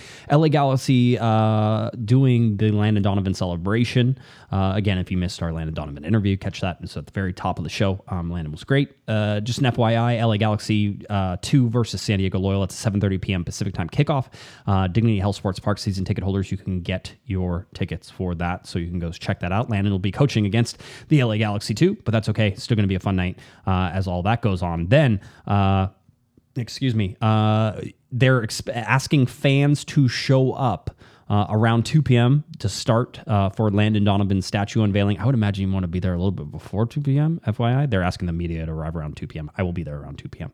Uh, the statue unveiling uh, ceremony itself at Legends Plaza will kick at 3 p.m. Pacific time. Galaxy versus LAFC kicks at 5 p.m. Pacific time, and then Landon Donovan will be inducted into the Ring of Honor at halftime, and that's at about 5:57 p.m. or so. Not to uh, not to get exact on anybody, um, but yeah, that's sort of where it sits uh, for that one. So uh, that's the uh, schedule of events coming up. One of the things that I wanted to get to before we get too far into all of this um, is that the Galaxy ar- arrived back in town late last night. Everybody was off today, um, late last night, early this morning, really. Um, they were off today. They'll be back on Friday for sort of a tr- little bit of training, uh, and then they'll go through a walkthrough on Saturday, and then they'll train on Sunday again. Our media call is on Friday, uh, so right around noon plus about thirty or forty-five minutes. That's usually whenever we have those. Um, that cha- time can always change, so you can expect some updates from Greg Vanney on anybody who's injured there. I think uh, Chicharito will be talking, perhaps Sebastian Lletget as well. That's my understanding of of who might be uh, be talking about that. Uh, the LA Galaxy schedule coming up though, Eric. Um, we talked about it. Seven games left for the for the Galaxy. Uh, those seven games are an interesting little mix whenever you uh, whenever you try to figure all this stuff out. Only because you're going to have games where they uh, you have four games at home, you have three games away. I went through here and I looked. Um, I can get the LA Galaxy to 51 points. Is 51 points enough? 51 points is enough, right? That should put the LA Yeah, Galaxy. yeah. I don't know that it gets them the home playoff game that they want, won't. but it puts them in the But it- playoffs. Yeah, 51 points gets them there. Yeah. Um, so I look at this game coming up in the LA Galaxy playing against LAFC. I'm going to say it's a win. Um, I genuinely genuinely believe this. These two teams are like riding that. Somebody had the meme of them both on the Titanic and it was sinking, uh, and that seems about right. Um, whenever you whenever you look at yeah The the one I posted was a car accident. You know, if it's like El Trafico, you have El Trafico instead of having a Ferrari and a Lamborghini, you have a you know uh, uh, a, a 1984 Honda Civic and a 1988 Nissan Sentra that are just bumpers falling off, uh, crashing into each other. It's bad news. Yeah, it, it's not. It's not good. Now, somebody also said this might be the worst El Trafico ever. I. It's. It does not matter. when. When do you? The the Yeah. form of these teams does not matter. So don't focus on that. That's not something yeah. that you have to look. This is. This will be pure chaos. It will be as crazy as you ever expected it to. Watch. This will be the game that ends 0-0. Um, but This is this is Zubak's moment to shine. it- it- hey, the Chicha Whisper, don't knock it. Um, 7:30 p.m. Uh, the LA Galaxy will take on the Portland Timbers at home. Portland extremely hot right now, uh, playing very well. Uh, I liked how the Galaxy played them both times they played them. There was the red card in the first one, but played really well up until that red card in Portland. They have them at home. They beat them at home before. I can't tell. I can't. In, in my mind, this is a draw. Best case scenario. I'm going to say this is a very optimistic look. I imagine that they have turned the corner. I know we didn't see it against RSL, but the corner has been turned as far as I'm. saying. They're looking into the corner to turn it as we speak. So if you're going with that, then that's what I'm saying. They head to Houston. Um, where, But I'll, I'll yeah, jump back in there. The the one thing also going for them, Portland is hot right now. I would not want to play Portland this weekend, but after the 13 day rest, yeah, maybe Portland hopefully would have cooled off. Maybe you know they can have their number there, so that's fair. uh, go way to Houston. Uh, they Galaxy never play well in Houston, so I gave them a win. Absolutely. Um, LA Galaxy versus Dallas at home should be Dallas at home. They lose to Sporting Kansas City on the ro- road. Uh, on the road, road, the road. The Um, secret word is rude. is rude. Um, they lose to Sporting Kansas City. Here's an interesting one. Seattle. They go up to Seattle in 11-1. Now, if you just take that on its face value, you say that's a loss. And as a matter of fact, I have it written down as a loss because it's Seattle and they're one of the best teams. What if they already clinched the playoffs? What if they already clinched their spot? There's two games left. They're one of the top teams. They're going to be good. Maybe they decide they're going to rest some people. Maybe something like that. So, I mean, there I have it as a loss. just, just so saying. so so like when they rested their players and went to Austin and stole three points, the Gal- that a Galaxy team couldn't beat.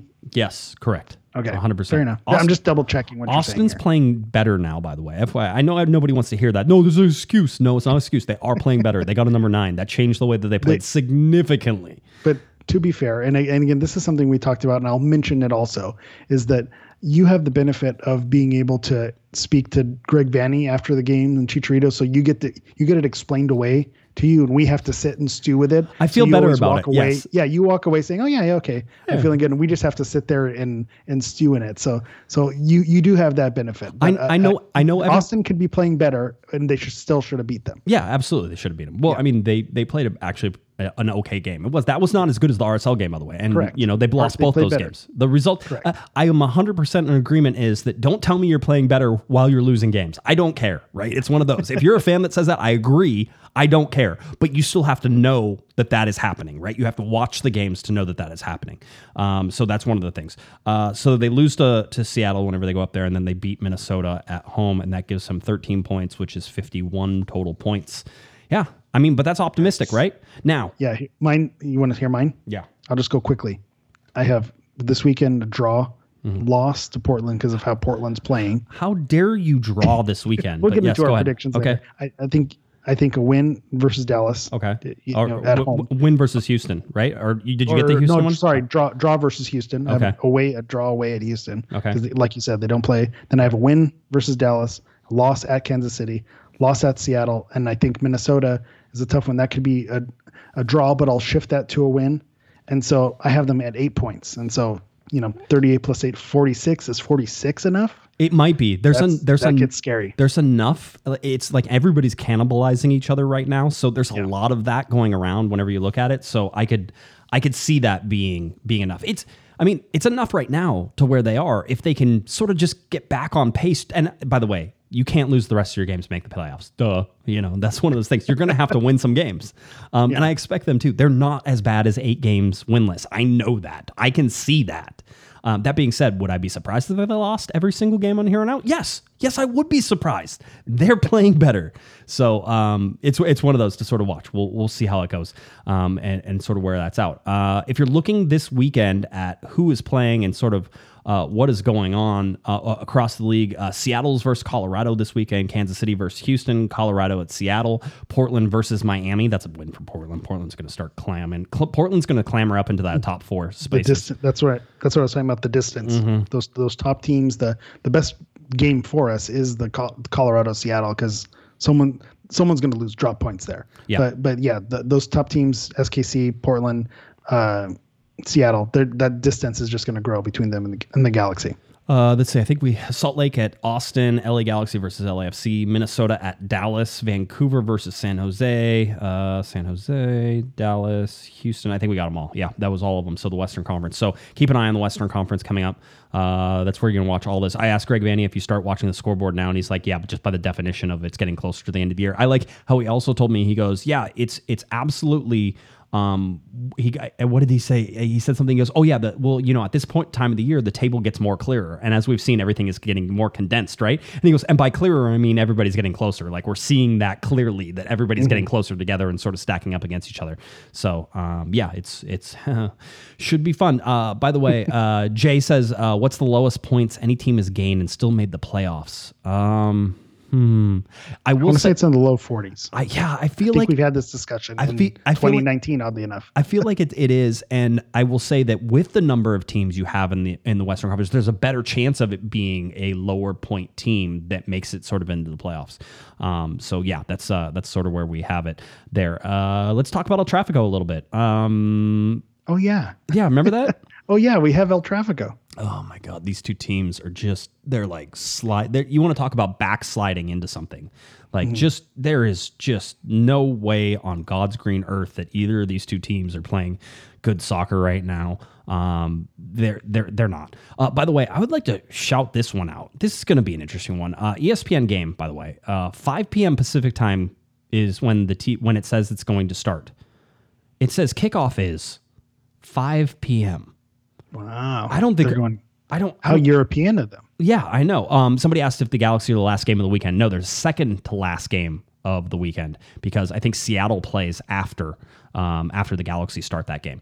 So uh, there's a bunch really interesting sort of storylines. I actually went on an LAFC podcast to talk about this game. Um, and you know they were sort of asking Eric. It was funny. They're like, "Well, will we ever see the the Chicharito and Vela game that everybody wanted?" I'm like, "No." I'm like, "No, you're not going to because even if Vela comes back, which he's been injured and he's been rumored to be coming back for this, and they brought up the stat, which I think this is the third time he will come back for an El Trafico, and none of that has worked out well for them. Yeah. Um. So, so uh, just that. I hope he comes back. Yeah. Yeah. And the team's already messed up. He comes back and messes up the chemistry even more. Yeah, that would be. Yeah. Yeah. I, I'd love for him to come back. But you're right. I, I don't think we're going to see this.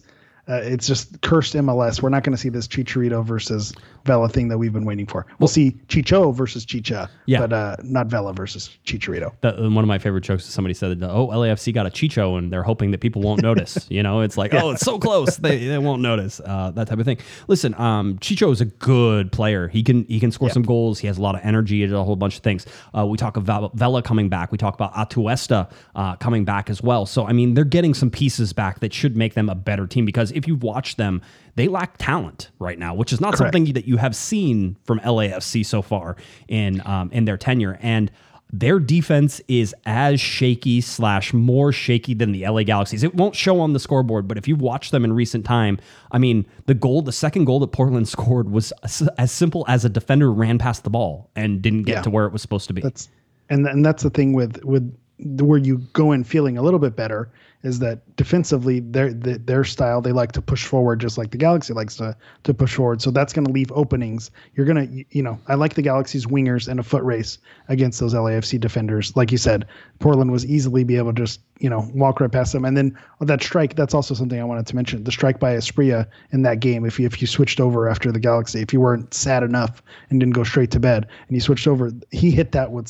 such pace and that that's what the Galaxy's missing. You know, with Cabral and Grandsir and Chicharito, no one is striking the guts out of a ball, and I, I just like to see that. I think Jovic is probably the, cl- the closest to doing something like that. But that's what I, I want to see. I want to see a banger. Yeah, I I mean, I. Listen, I think you're going to see goals in this. Last time, by the way, the LA Galaxy led in the game was against LAFC. Uh, the three-three draw at Bank of California Stadium. That that was the Galaxy scored first. That's the last time they scored first in a game too. Um, and we can talk about that real quick because I have the stats and I wanted to share them again. Uh, but as it stands right now, even after the RSL game, the LA Galaxy are one nine and three when they allow the first game and they get outscored three to one. Eric, three to one, 29 goals against ten goals for. Uh, when the Galaxy score first, so simple. They are 10 2 and 2 and the last time they did that was against LAFC. They scored first and they ended up getting a draw out of it. And when they do that, they outscore basically their opponent 2 to 1, 28 to 15. All right, this is I mean, again, and we joked about it on Monday. The expert analysis is score Yeah, first. So it's it's so simple, but also it, it changes how you play. You see with Real Salt Lake as well. You know, the Galaxy dominated that first half, and so when when the goal happened in the second half, it, RSL had that cushion. They were able to kind of hang back a little bit more, and so the Galaxy again continued to possess. But you know, RSL was stacking the box. You know, Chicharito, like you said, the chance was really created out of nothing. The defenders were in position. It just Chicharito created the space and scored. But it changes how the other team plays. You know, so when they don't score first, obviously you're the other team's going to park the bus, and it's going to be a lot more difficult to break them down. So it's it's a it's a no brainer. But I just yeah, you want to see them score first. Let's score first, especially against LAFC. Historically, in El Traficos, uh, the LA Galaxy doesn't like to come out and score first. Usually, uh, you know, with, with, a, with a few exceptions aside. Right. No, I mean uh, you can you can see that for sure.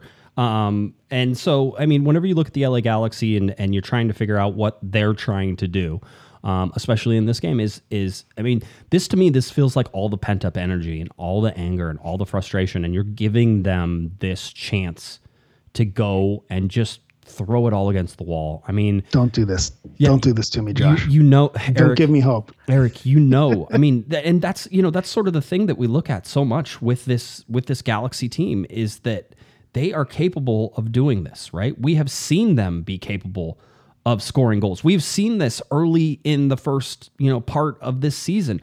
All of these things are real things that we have seen them be able to do, and there's absolutely no reason, no reason seeing how they played against RSL, and I know some people just grab their chest. I I know I'm making people angry. It actually makes me it gives me little tingles inside, like just that I know I'm making people angry. If you watch how they played against RSL, if they apply that same level to what they're going to do at home, and you know, you always have to ask what the difference is between uh, an El Trafico game. And first of all, throw everything out. Throw it. It doesn't matter what their records are. It doesn't matter any of that stuff. But the difference tends to be that at home, the LA Galaxy and El Trafico win games.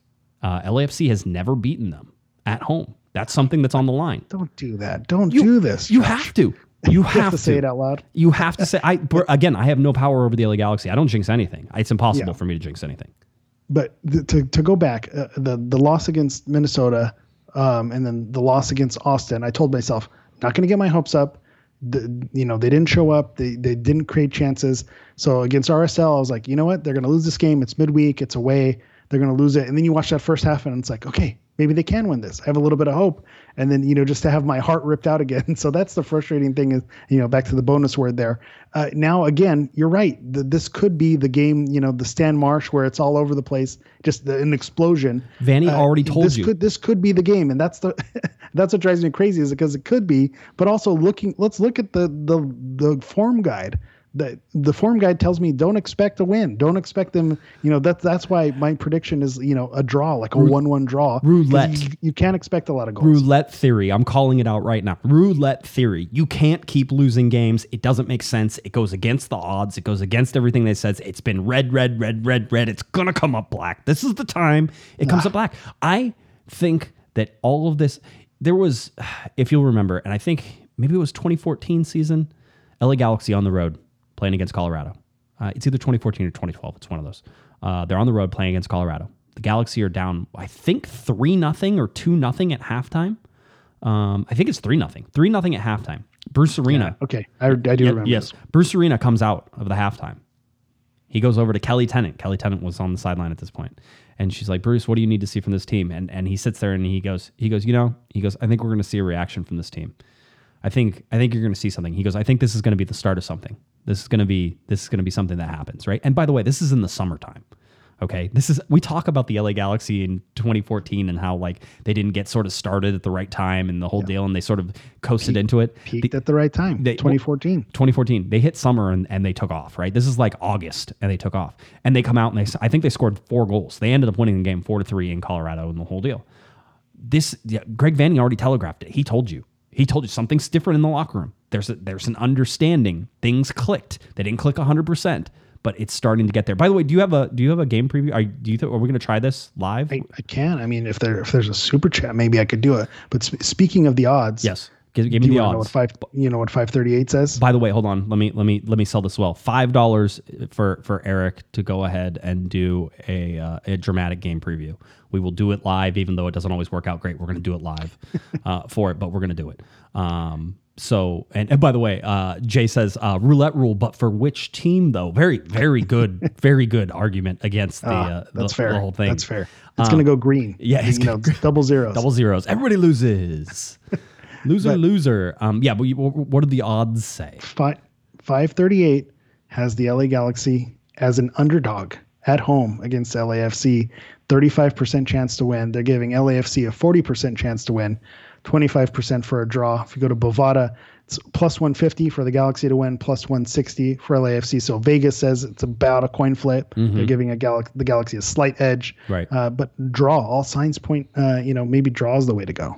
Magic Eight Ball says a draw, huh? I don't know. Um, you know, somebody wrote in by the way and said, you know, that they, by the way, I, I'll, I'll pat myself on the back before I definitely agree with this criticism that we do a great job here on the on the corner of the galaxy, giving you the an- analysis of what has happened, but maybe not always do a great job of, of sort of previewing what's going to happen against you know a team like LAFC or um, you know, just looking at at sort of where where the Galaxy um, and who the Galaxy's opponent is, um, I think we've talked a little bit about it, but you know, LAFC really is one of those quick passing possession teams, but likes to get out and cheat on offense. They are very much a mirror of what the LA Galaxy do, and I know you talked about that uh, so much. And so uh, for me, I again, I want to say that the LA Galaxy go- and start with this 4-4-2 and just say, you know, screw it, we're going for it. We're going to score the Yeah. first goal, and we're going to make them try to match our energy, and we're going to make them try to do all of these things um, that are are sort of happening.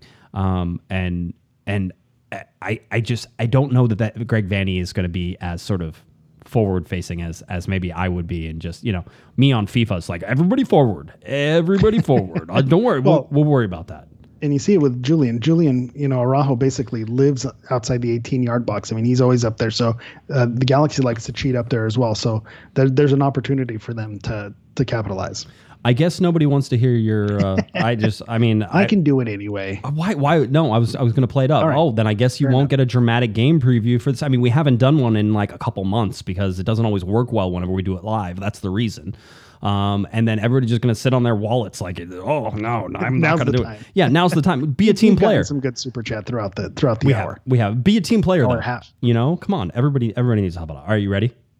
I'm ready. Okay, I will. Uh, I will hit the button for the music that I had to figure out where it was because we haven't used it for a while. So I got it. Here we go. Uh, LA Galaxy versus LAFC coming up 5 p.m.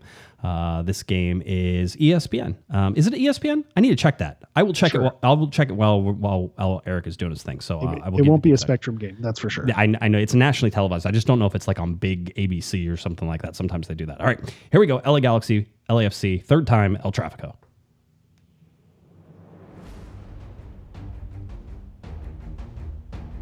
To all my fellow G's, we've known each other for so long. Your heart's been aching, but you're not too shy to say it. Inside, we both know what's been going on. We know the games, and we got to get to the playoffs. So I just want to tell you how I'm feeling. Gotta make you understand. I want you to know that we're never gonna give you up. We're never gonna let you down. We're never gonna run around and desert you. We're never gonna make you cry. Never gonna say goodbye. Never gonna tell a lie or hurt you. So now it's your turn, LA Galaxy, to Rick roll into Dignity Health Sports Park and show us that you're never gonna give us up. You're never going to let us down, and you're not going to run around and make us cry and don't say goodbye to our playoff chances. Ooh, I like it. You rickrolled me. I didn't know. I didn't know that was going to happen, but I appreciate it. I thought it was fitting, you know, with with the Ted Lasso energy that I'm bringing. I thought kind of tied in.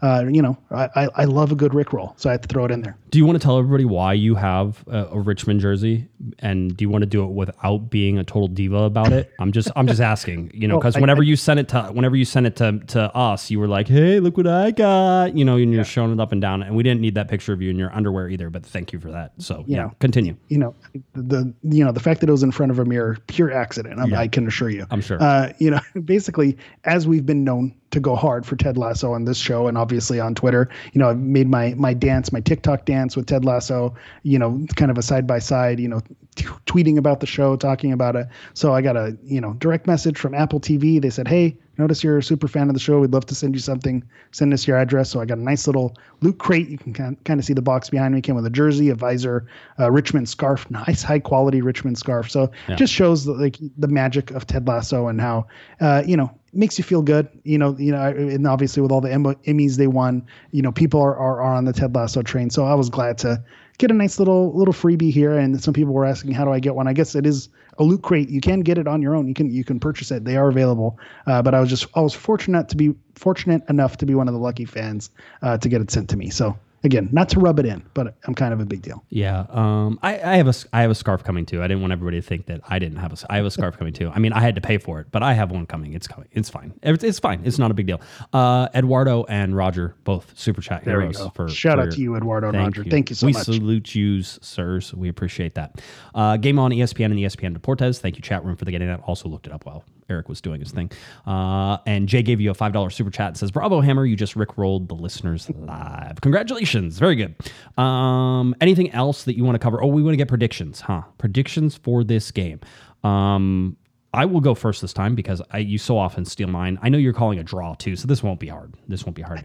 Uh, Seventy to one, I believe, for the LA Galaxy. Uh, I feel there's a lot of pent up aggression in this. Um, Thirteen red cards in this game as well, which is a lot. I understand. Um, no, seriously, uh, three two win for the LA Galaxy. It will not be pretty. Um, I actually think that there will be some pretty goals scored in this, but neither of these teams knows how to play defense. And both of them like to cheat forward. And so one person will score and then the other person will score and then it'll go back and forth and back and forth. Um, I could also there is, you know, the sort of the the me watching progression through these games. I feel like there's some pent up goals coming as well. So I wouldn't be surprised if this had, you know, tops seven goals in total or eight goals totals. Yeah, absolutely. Just, you know, balls Poor to the wall. Yeah, yeah, Yeah. horrible balls, you know, going all over the way. So um, I think the LA Galaxy win this game. I think this is a winnable game. I think LAFC is in a bad state. I think the Galaxy are in a better state just watching how they played. Um, although I think if you watch that LAFC game and Portland game, uh, you could say a lot of domination by LAFC, but no finishing. And so uh, I don't know. Maybe these two teams can't find a goal. perfect. Zero zero, right? It'll be one they're, of those. They're they're perfect for each other, and I, I've been kind of choreographing that this, everything seems like a draw based on the Vegas odds. Five thirty eight has them pretty close, and so I'm thinking a draw just seems like it just makes sense. These teams are, you know, they're both on losing streaks. They're just not going to be able to get over the hump. But Greg Vanney has convinced me. You've convinced me. I'm, I'm going to go 3 2 Galaxy win. I think it's going to be close. We're going to see some goals. Of These teams are not going to pitch a shutout. Uh, we're going to see some goals. And I think Joveljic is going to do to LAFC what Emma Boateng did to RSL. He's going to be the LAFC guy. He's going to, you know, score that banger that we've been waiting for. I think Joveljic is the guy who gets it done this weekend. Yeah, why not? I mean, You've convinced me. They're winning. They're, it's done. Anything- It's in any- stone. anything the Galaxy are playing great. They haven't lost any games. We're going to win. do do we know what uniform they're wearing? I guess we'll find out tomorrow, probably. Um, It'll be white. You think they're going white, white versus black? You're not going to change gonna- anything. No, You're not going to put an. Austin on that and have the other team in light colors. Yeah. Um, hey, again, uh, LAFC have never beaten the LA Galaxy at Dignity Health Sports Park. Jinx. Um, the LA Galaxy have not lost to LAFC this year. Jinx. They're one of only two teams now the LA Galaxy haven't lost to this year. The other one's Houston. Jinx. Uh, I'm trying to get them all out of the way because you know I'm going to get blamed for them anyway. If I might This as well. is the, yeah, the the reverse jinx. You say it so much that it it it goes in the opposite direction. So uh, that's where it is. Uh, all right. I guess that's it, Eric. I mean, one, we knew Yeah, the it show. only- it feels Only like we an just hour started. and forty minutes. We just started. We could go. We could go Time. longer. It's all could- good. Um, I, I would like to point out that if you're one of my Twitter, Twitter, Twitter, Twitter, yeah, Twitter, Twitter followers, um, it, you can go ahead and uh, and check that out on Friday afternoons when I drive home from the office. I have about 15 minutes on my drive home, and I like to talk about the LA Galaxy. Uh, by the way, Phil the Berm says um, white kits, white kits, and and you're right, yeah. So uh, just Yeah, it has to be. yeah, I, I understand that. Uh, but I do go on Twitter Spaces and have a little audio chat on Twitter Spaces all, all by myself, my lonesome. Um, but you're more than welcome to join. I had about, I don't know, 20 people in there last time. So just sort of keep that an eye around five or so. Hopefully I get off a little bit earlier, but that won't happen. So it's about five or so. Um, and on my way home, as I drive back uh, to my house, I will do a, a quick little chat. Uh, Um, by the way, really, you should be tuning in because I will lose it if somebody cuts me off. Like I scream and shout at people whenever I'm driving. Not road rage. Like I won't go after anybody, but I really think people are morons. So um, I, I will I will let it fly. So wait till that happens, and we'll, we'll sort of see how it goes. Uh, big weekend. Landon Donovan uh, going to be inducted into Legends Plaza. There, uh, going to be inducted into the Ring of Honor um, for the LA Galaxy. He was on our show, um, which was still kind of crazy. I can't believe that happened. and lived up to the hype. You know, humble guy, So- told the great stories. Just he, he was every, he, you know, he was Landon Donovan. He, he was the Landon Donovan we've we've come to know and love, and he delivered on that. So sh- shout out to Landon, yeah, I mean, true a true legend. it, it was one of these weird things that you know I sent that email a week ago and it's like I'll never hear back. Which, by the way, I don't blame him. I, want been people to okay know. with it, yeah. I mean, so it would have been fine. Um, He's kind of busy this week. yeah, he's very busy this week, um, and the fact that he stopped and, and came on the show just means uh, means so much. So it was it was a lot of fun. He's great. Um, Landon has always been a great guy to talk to. I, I- I mean, throughout the years, I know people have all sorts of stories about him. Uh, I'll tell you that there's a lot of stuff you didn't see. Um, Landon used to invite kids back, um, and a lot of times kids with disabilities or illnesses and that type of thing. Uh, he would invite them back, and they wouldn't get let in through the locker room. They would lead them through the backside, and Landon would spend a lot of his time after games back with those kids. We couldn't see it, and I didn't know about it until somebody told me about it. It was not Landon. Landon didn't come out and say it, and there's no press and there's no pictures about it, like that type of thing. If they took pictures, it was like on the phones of the parents who were there and that type of thing. Landon used to do that, and that was a consistent thing throughout the years that uh, he would stop and take time to do that after the game, after a win, a loss, or anything else. Um, so you know, just yeah, I, I feel like all the stories of Landon's kindness to people haven't been told. It's one of those. He's a very quiet guy, uh, and he's never going to tell that story. Um, that's not his style. That's not the way he goes. So, um, but uh, it was truly uh, special. Um, and I get to cross this one off the list. Robbie Keane's next, by the way. I just want to know, like, if we're, we're going on the list. I mean, if we're going, I'll send an email to Robbie tomorrow. If, if I maybe I'm hitting my lucky streak, this could be it. Um, I also thought about just quitting after this show. This could be it. You know, we're- This this this would be a hell of a way to go out. it would. Uh, by the way, approaching show number 900 in about 15 shows or so. We're getting closer. I don't know where we're going to do anything. Again, not really, not really there. But a thousand is going to get next year for a thousand. We're we're doing something.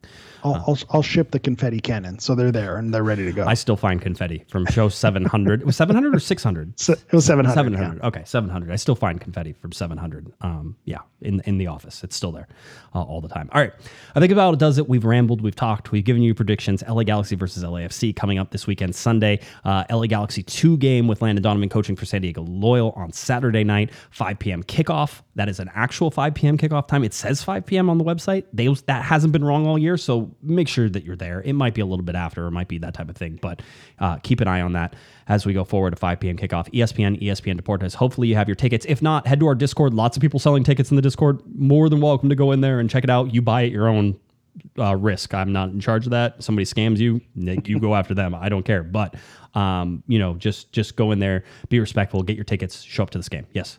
That that being said, if you're going to buy the corner of the galaxy Discord is one of the safer places you can probably go. People get, get a ticket. people so- get yelled at if they try to scam Yeah. you in there. Like I don't, Yeah. I let it go. It's sort of I'm a market free market sort of guy. You get, Yeah. like if it's a if they're charging a thousand dollars per ticket, don't buy the tickets. Like you know that type Yeah. of thing. Um, but yeah, so head over to the Discord. You can do that, uh, and the link for that is always in our show notes as well. All right, we're done. I want to quit. Eric, anything else for you? That's good. Show show up, be loud. Let's go Galaxy. Let's get this win. All right, tell people where they can find you. Let's go. All right, as always, you can find me on Twitter at HammerEV. You can also find me on Instagram at Galaxy Profile. That's Galaxy P R O F O U L. All right. If you're looking for me on Twitter, it's at J Guesman, J G U E S M A N, and of course at Galaxy Podcast, cornerofthegalaxy.com. All of our interviews, articles, all that fun stuff. You can find it all right over cornerofthegalaxy.com. Head to our YouTube channel. In fact, is everybody, if you're on this, you're watching our YouTube, subscribe to our YouTube. Give us a thumbs up. Subscribe to our podcast. This is the time. It's National Podcast Day. We appreciate you. We like you. We're glad that you're here with us every single week, Mondays and Thursdays.